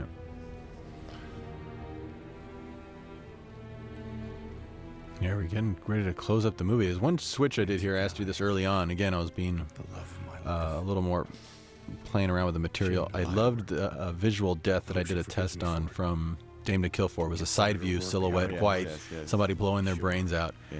And I, I just thought, wow, that's such a. When our test, it was so powerful that I thought I'd really love to end the Yellow Bastard that way, because I think in your in the original comic it cuts to a close up of the gun right here in this shot, and uh, that type of shot, and then uh, says boom, real big, and then he's laying there dead. always power to get So uh. I showed it to you and showed it to Bruce, and you're both going, yeah, yeah, you know what? It's faithful as we like to be. It's kind of a great, it is a great visual. So we tried it and we ended up keeping it that way. yeah it was, and we, we shot it both ways Yeah, I we mean, shot it was- both was ways the- 'cause the, it was, uh, uh, and also in the comic book one of the things i realized why this, why this is much stronger in film Young Um, I mean, this, this, this version of the of the um, shot is much stronger for film. Is that is that for one thing? Is it says Sin City all over the Yeah, place. it's a complete the, sensation. the, the, but the the other is that, is that the it was the two page boom that shocked everybody. Not the not the, the classic gun to the head. Right. Um, nobody had ever done a- sound effect that was two pages big. Yeah. it's not the city. I could have gotten in a traffic accident anywhere. And this was something I added because you actually broke your arm before we Yes. uh, started shooting. So I, I, I really wanted to add this little tag, and I thought this is one way to convince Frank. I have wear a broken arm like he has. But- It'll but be anyway- homage to you and your broken arm. But it gets better because I come on the set and there's a very unhappy Alexis standing there in the ugliest, clunkiest looking blue sling you could imagine. The real kind they use. Yeah, Yeah, that's why. And, They and, look and, I, and, I, and, I, and, I- In and she, she was corner, miserable. Sin I mean, and and and I, and I, And you can find I said, what, "What's with the sling?" And he said, "Well, that's that's what she'd be wearing." I said, "In reality." Fuck reality. I said, "This is an old town girl. She's got to have a cool looking sling." cool sling. And and and I said, I said, uh, I, I- I know it's going to slow things down, but I have to send someone back to my hotel room because I knew I still had my sling. Right. And then at the last minute, I realized I had had two of them. There was only one other place it could have been. Months after it got better, I, I, I, went over my chair, my director's chair, and reached into the couch beside it, and there was that, that very cool, sexy sling that she's wearing. And you should have seen those beautiful eyes light up when she knew she could wear that. Here's our cast. We didn't mention everybody there. Powers Boothe was fantastic. We didn't get to mention him because we were talking right over. He was great. Always wanted to work with Powers. If you've ever seen Extreme Prejudice, you got to check that out. Walter Hill movie. He's fantastic in that. And uh, yeah, look at our oh Frank Miller. There you are. Uh, see if anyone here. Make sure we mentioned everybody that we just really love working with. We didn't even get to mention um, Klump and Shlubb because uh, their parts got cut down tighter for them for this version, and you'll see them on the second disc. They're really they're really terrific. And there's Patricia Vonne. There's Patricia and our fantastic crew. Um, what did you think about? You mentioned you wanted to say something about this. The, the something cast coming in. Nina Proctor. Nina Proctor for costumes. for the uh, the cast coming in, we shot everyone so quickly. I'll talk about this in the commentary. Oh, yes, but yes. you know, Jaime King was there a day and a half. Brittany Murphy was there a day. Yeah, Benice was there four days. I mean, every time somebody would come in, you'd create these intense relationships with an actor, and then they would be gone, and then then uh, and then someone else would come in. Well, the, the, the, the day and a half that, or whatever it was that Quentin was there, it, it all becomes a blur because each day felt like both extremely long in the good sense and extremely short in the bad sense. Um, because was, these were all moments I cherished. Um, but I was walking around with Quentin, getting to know him, and we were talking about work. And he d- described working on Kill Bill with Uma Thurman.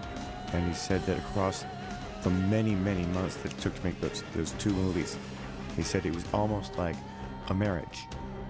And all I could say on the spot was that Sin City for me was like a string of mad affairs. Exactly. Well, Frank, this was great. Thank you. This is uh, I never thought we'd get to this point so quickly after meeting you that that day, but it was felt inevitable. And one of the things that uh, I think we got going on this was once we started that train, everyone just jumped aboard. Oh, did they ever? Because when they heard we're doing Sin City like this, people just gravitated towards this project like flies. It was amazing. And remember the bad news I gave you on- the last morning of the last day of the shoot when I um, held up my little sketchbook where I did like Yeah. my new shots. I drew them. I It was only about half full. It was only half full. So man, when do we start? We have to start another one. And uh, we've already started, so by the time people hear this, we'll probably be already heavy into pre-production.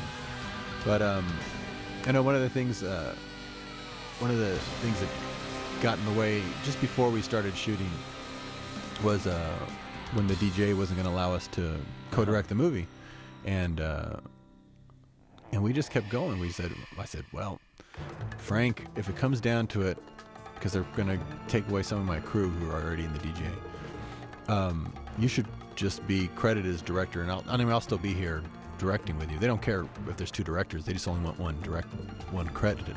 Yeah. So I was going to just let you have the director credit, and I would just be there, you know, directing. Yeah, and, side. and, I, and I, I had to jump in and say, I, I said, I mean, for one thing, is I was extremely moved by that offer, but I said that I didn't want to be the man who shot Liberty Valance, and I, I also knew that I had to, had to get up every morning and look in the mirror, so I had to turn down this more than generous offer, and then Robert shrugged and said, "Guess I just left the." I guess I should just DGA." leave. And I said, "What would you, no, do, actually, Frank?" You said, "I guess I just left the DGA." I guess I just left the DGA. Yeah, and then, then you said, "Can you cover for me for about ten minutes out there?" And I went, I went out and started things rolling, and and uh, next thing I knew, you made all the trades. That's right. I already Good man. never look back again. But um, I think they would see from this what we were talking about because uh, it can work, and it did work to have two directors because um, we both had something very much in common. You loved your material, and I loved your material.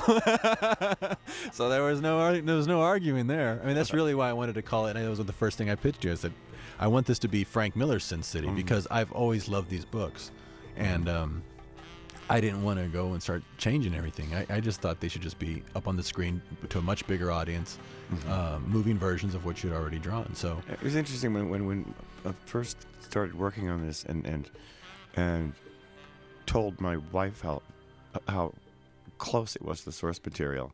She commented, she says, "This is gonna be first test in that wide an audience that that, that you you you your your your comic book fans love your stuff, but there are only so many people who read comic books." And said, she says, uh, "This you're in unknown territory because." No one can know whether people are going to like this or not. No one, because because this is you all of a sudden. I'm, I'm, I'm kind of pleased with the results. yeah. Um, by the way, uh, by the way, folks, uh, pay special attention to the special thanks at the end. You'll see the names of some of the greatest comic book artists who ever lived. People with my job uh, never get credited like that, so I'm very proud of that. It was pay- it, it was paying back the tribe. Nor do they get their name in front of the title. Yeah, damn straight. Frank Miller's Sin City. When you go to the, like a SpectraVision or something in the hotel and you turn it on, it says Frank Miller's Sin City. Ah, that was my dream come true. yeah, see, see this, this whole project has left me just endlessly bitter, as I, I'm sure you can tell. Adios. Hasta luego. Hasta Hasta luego. For later. We'll see you, man, for later.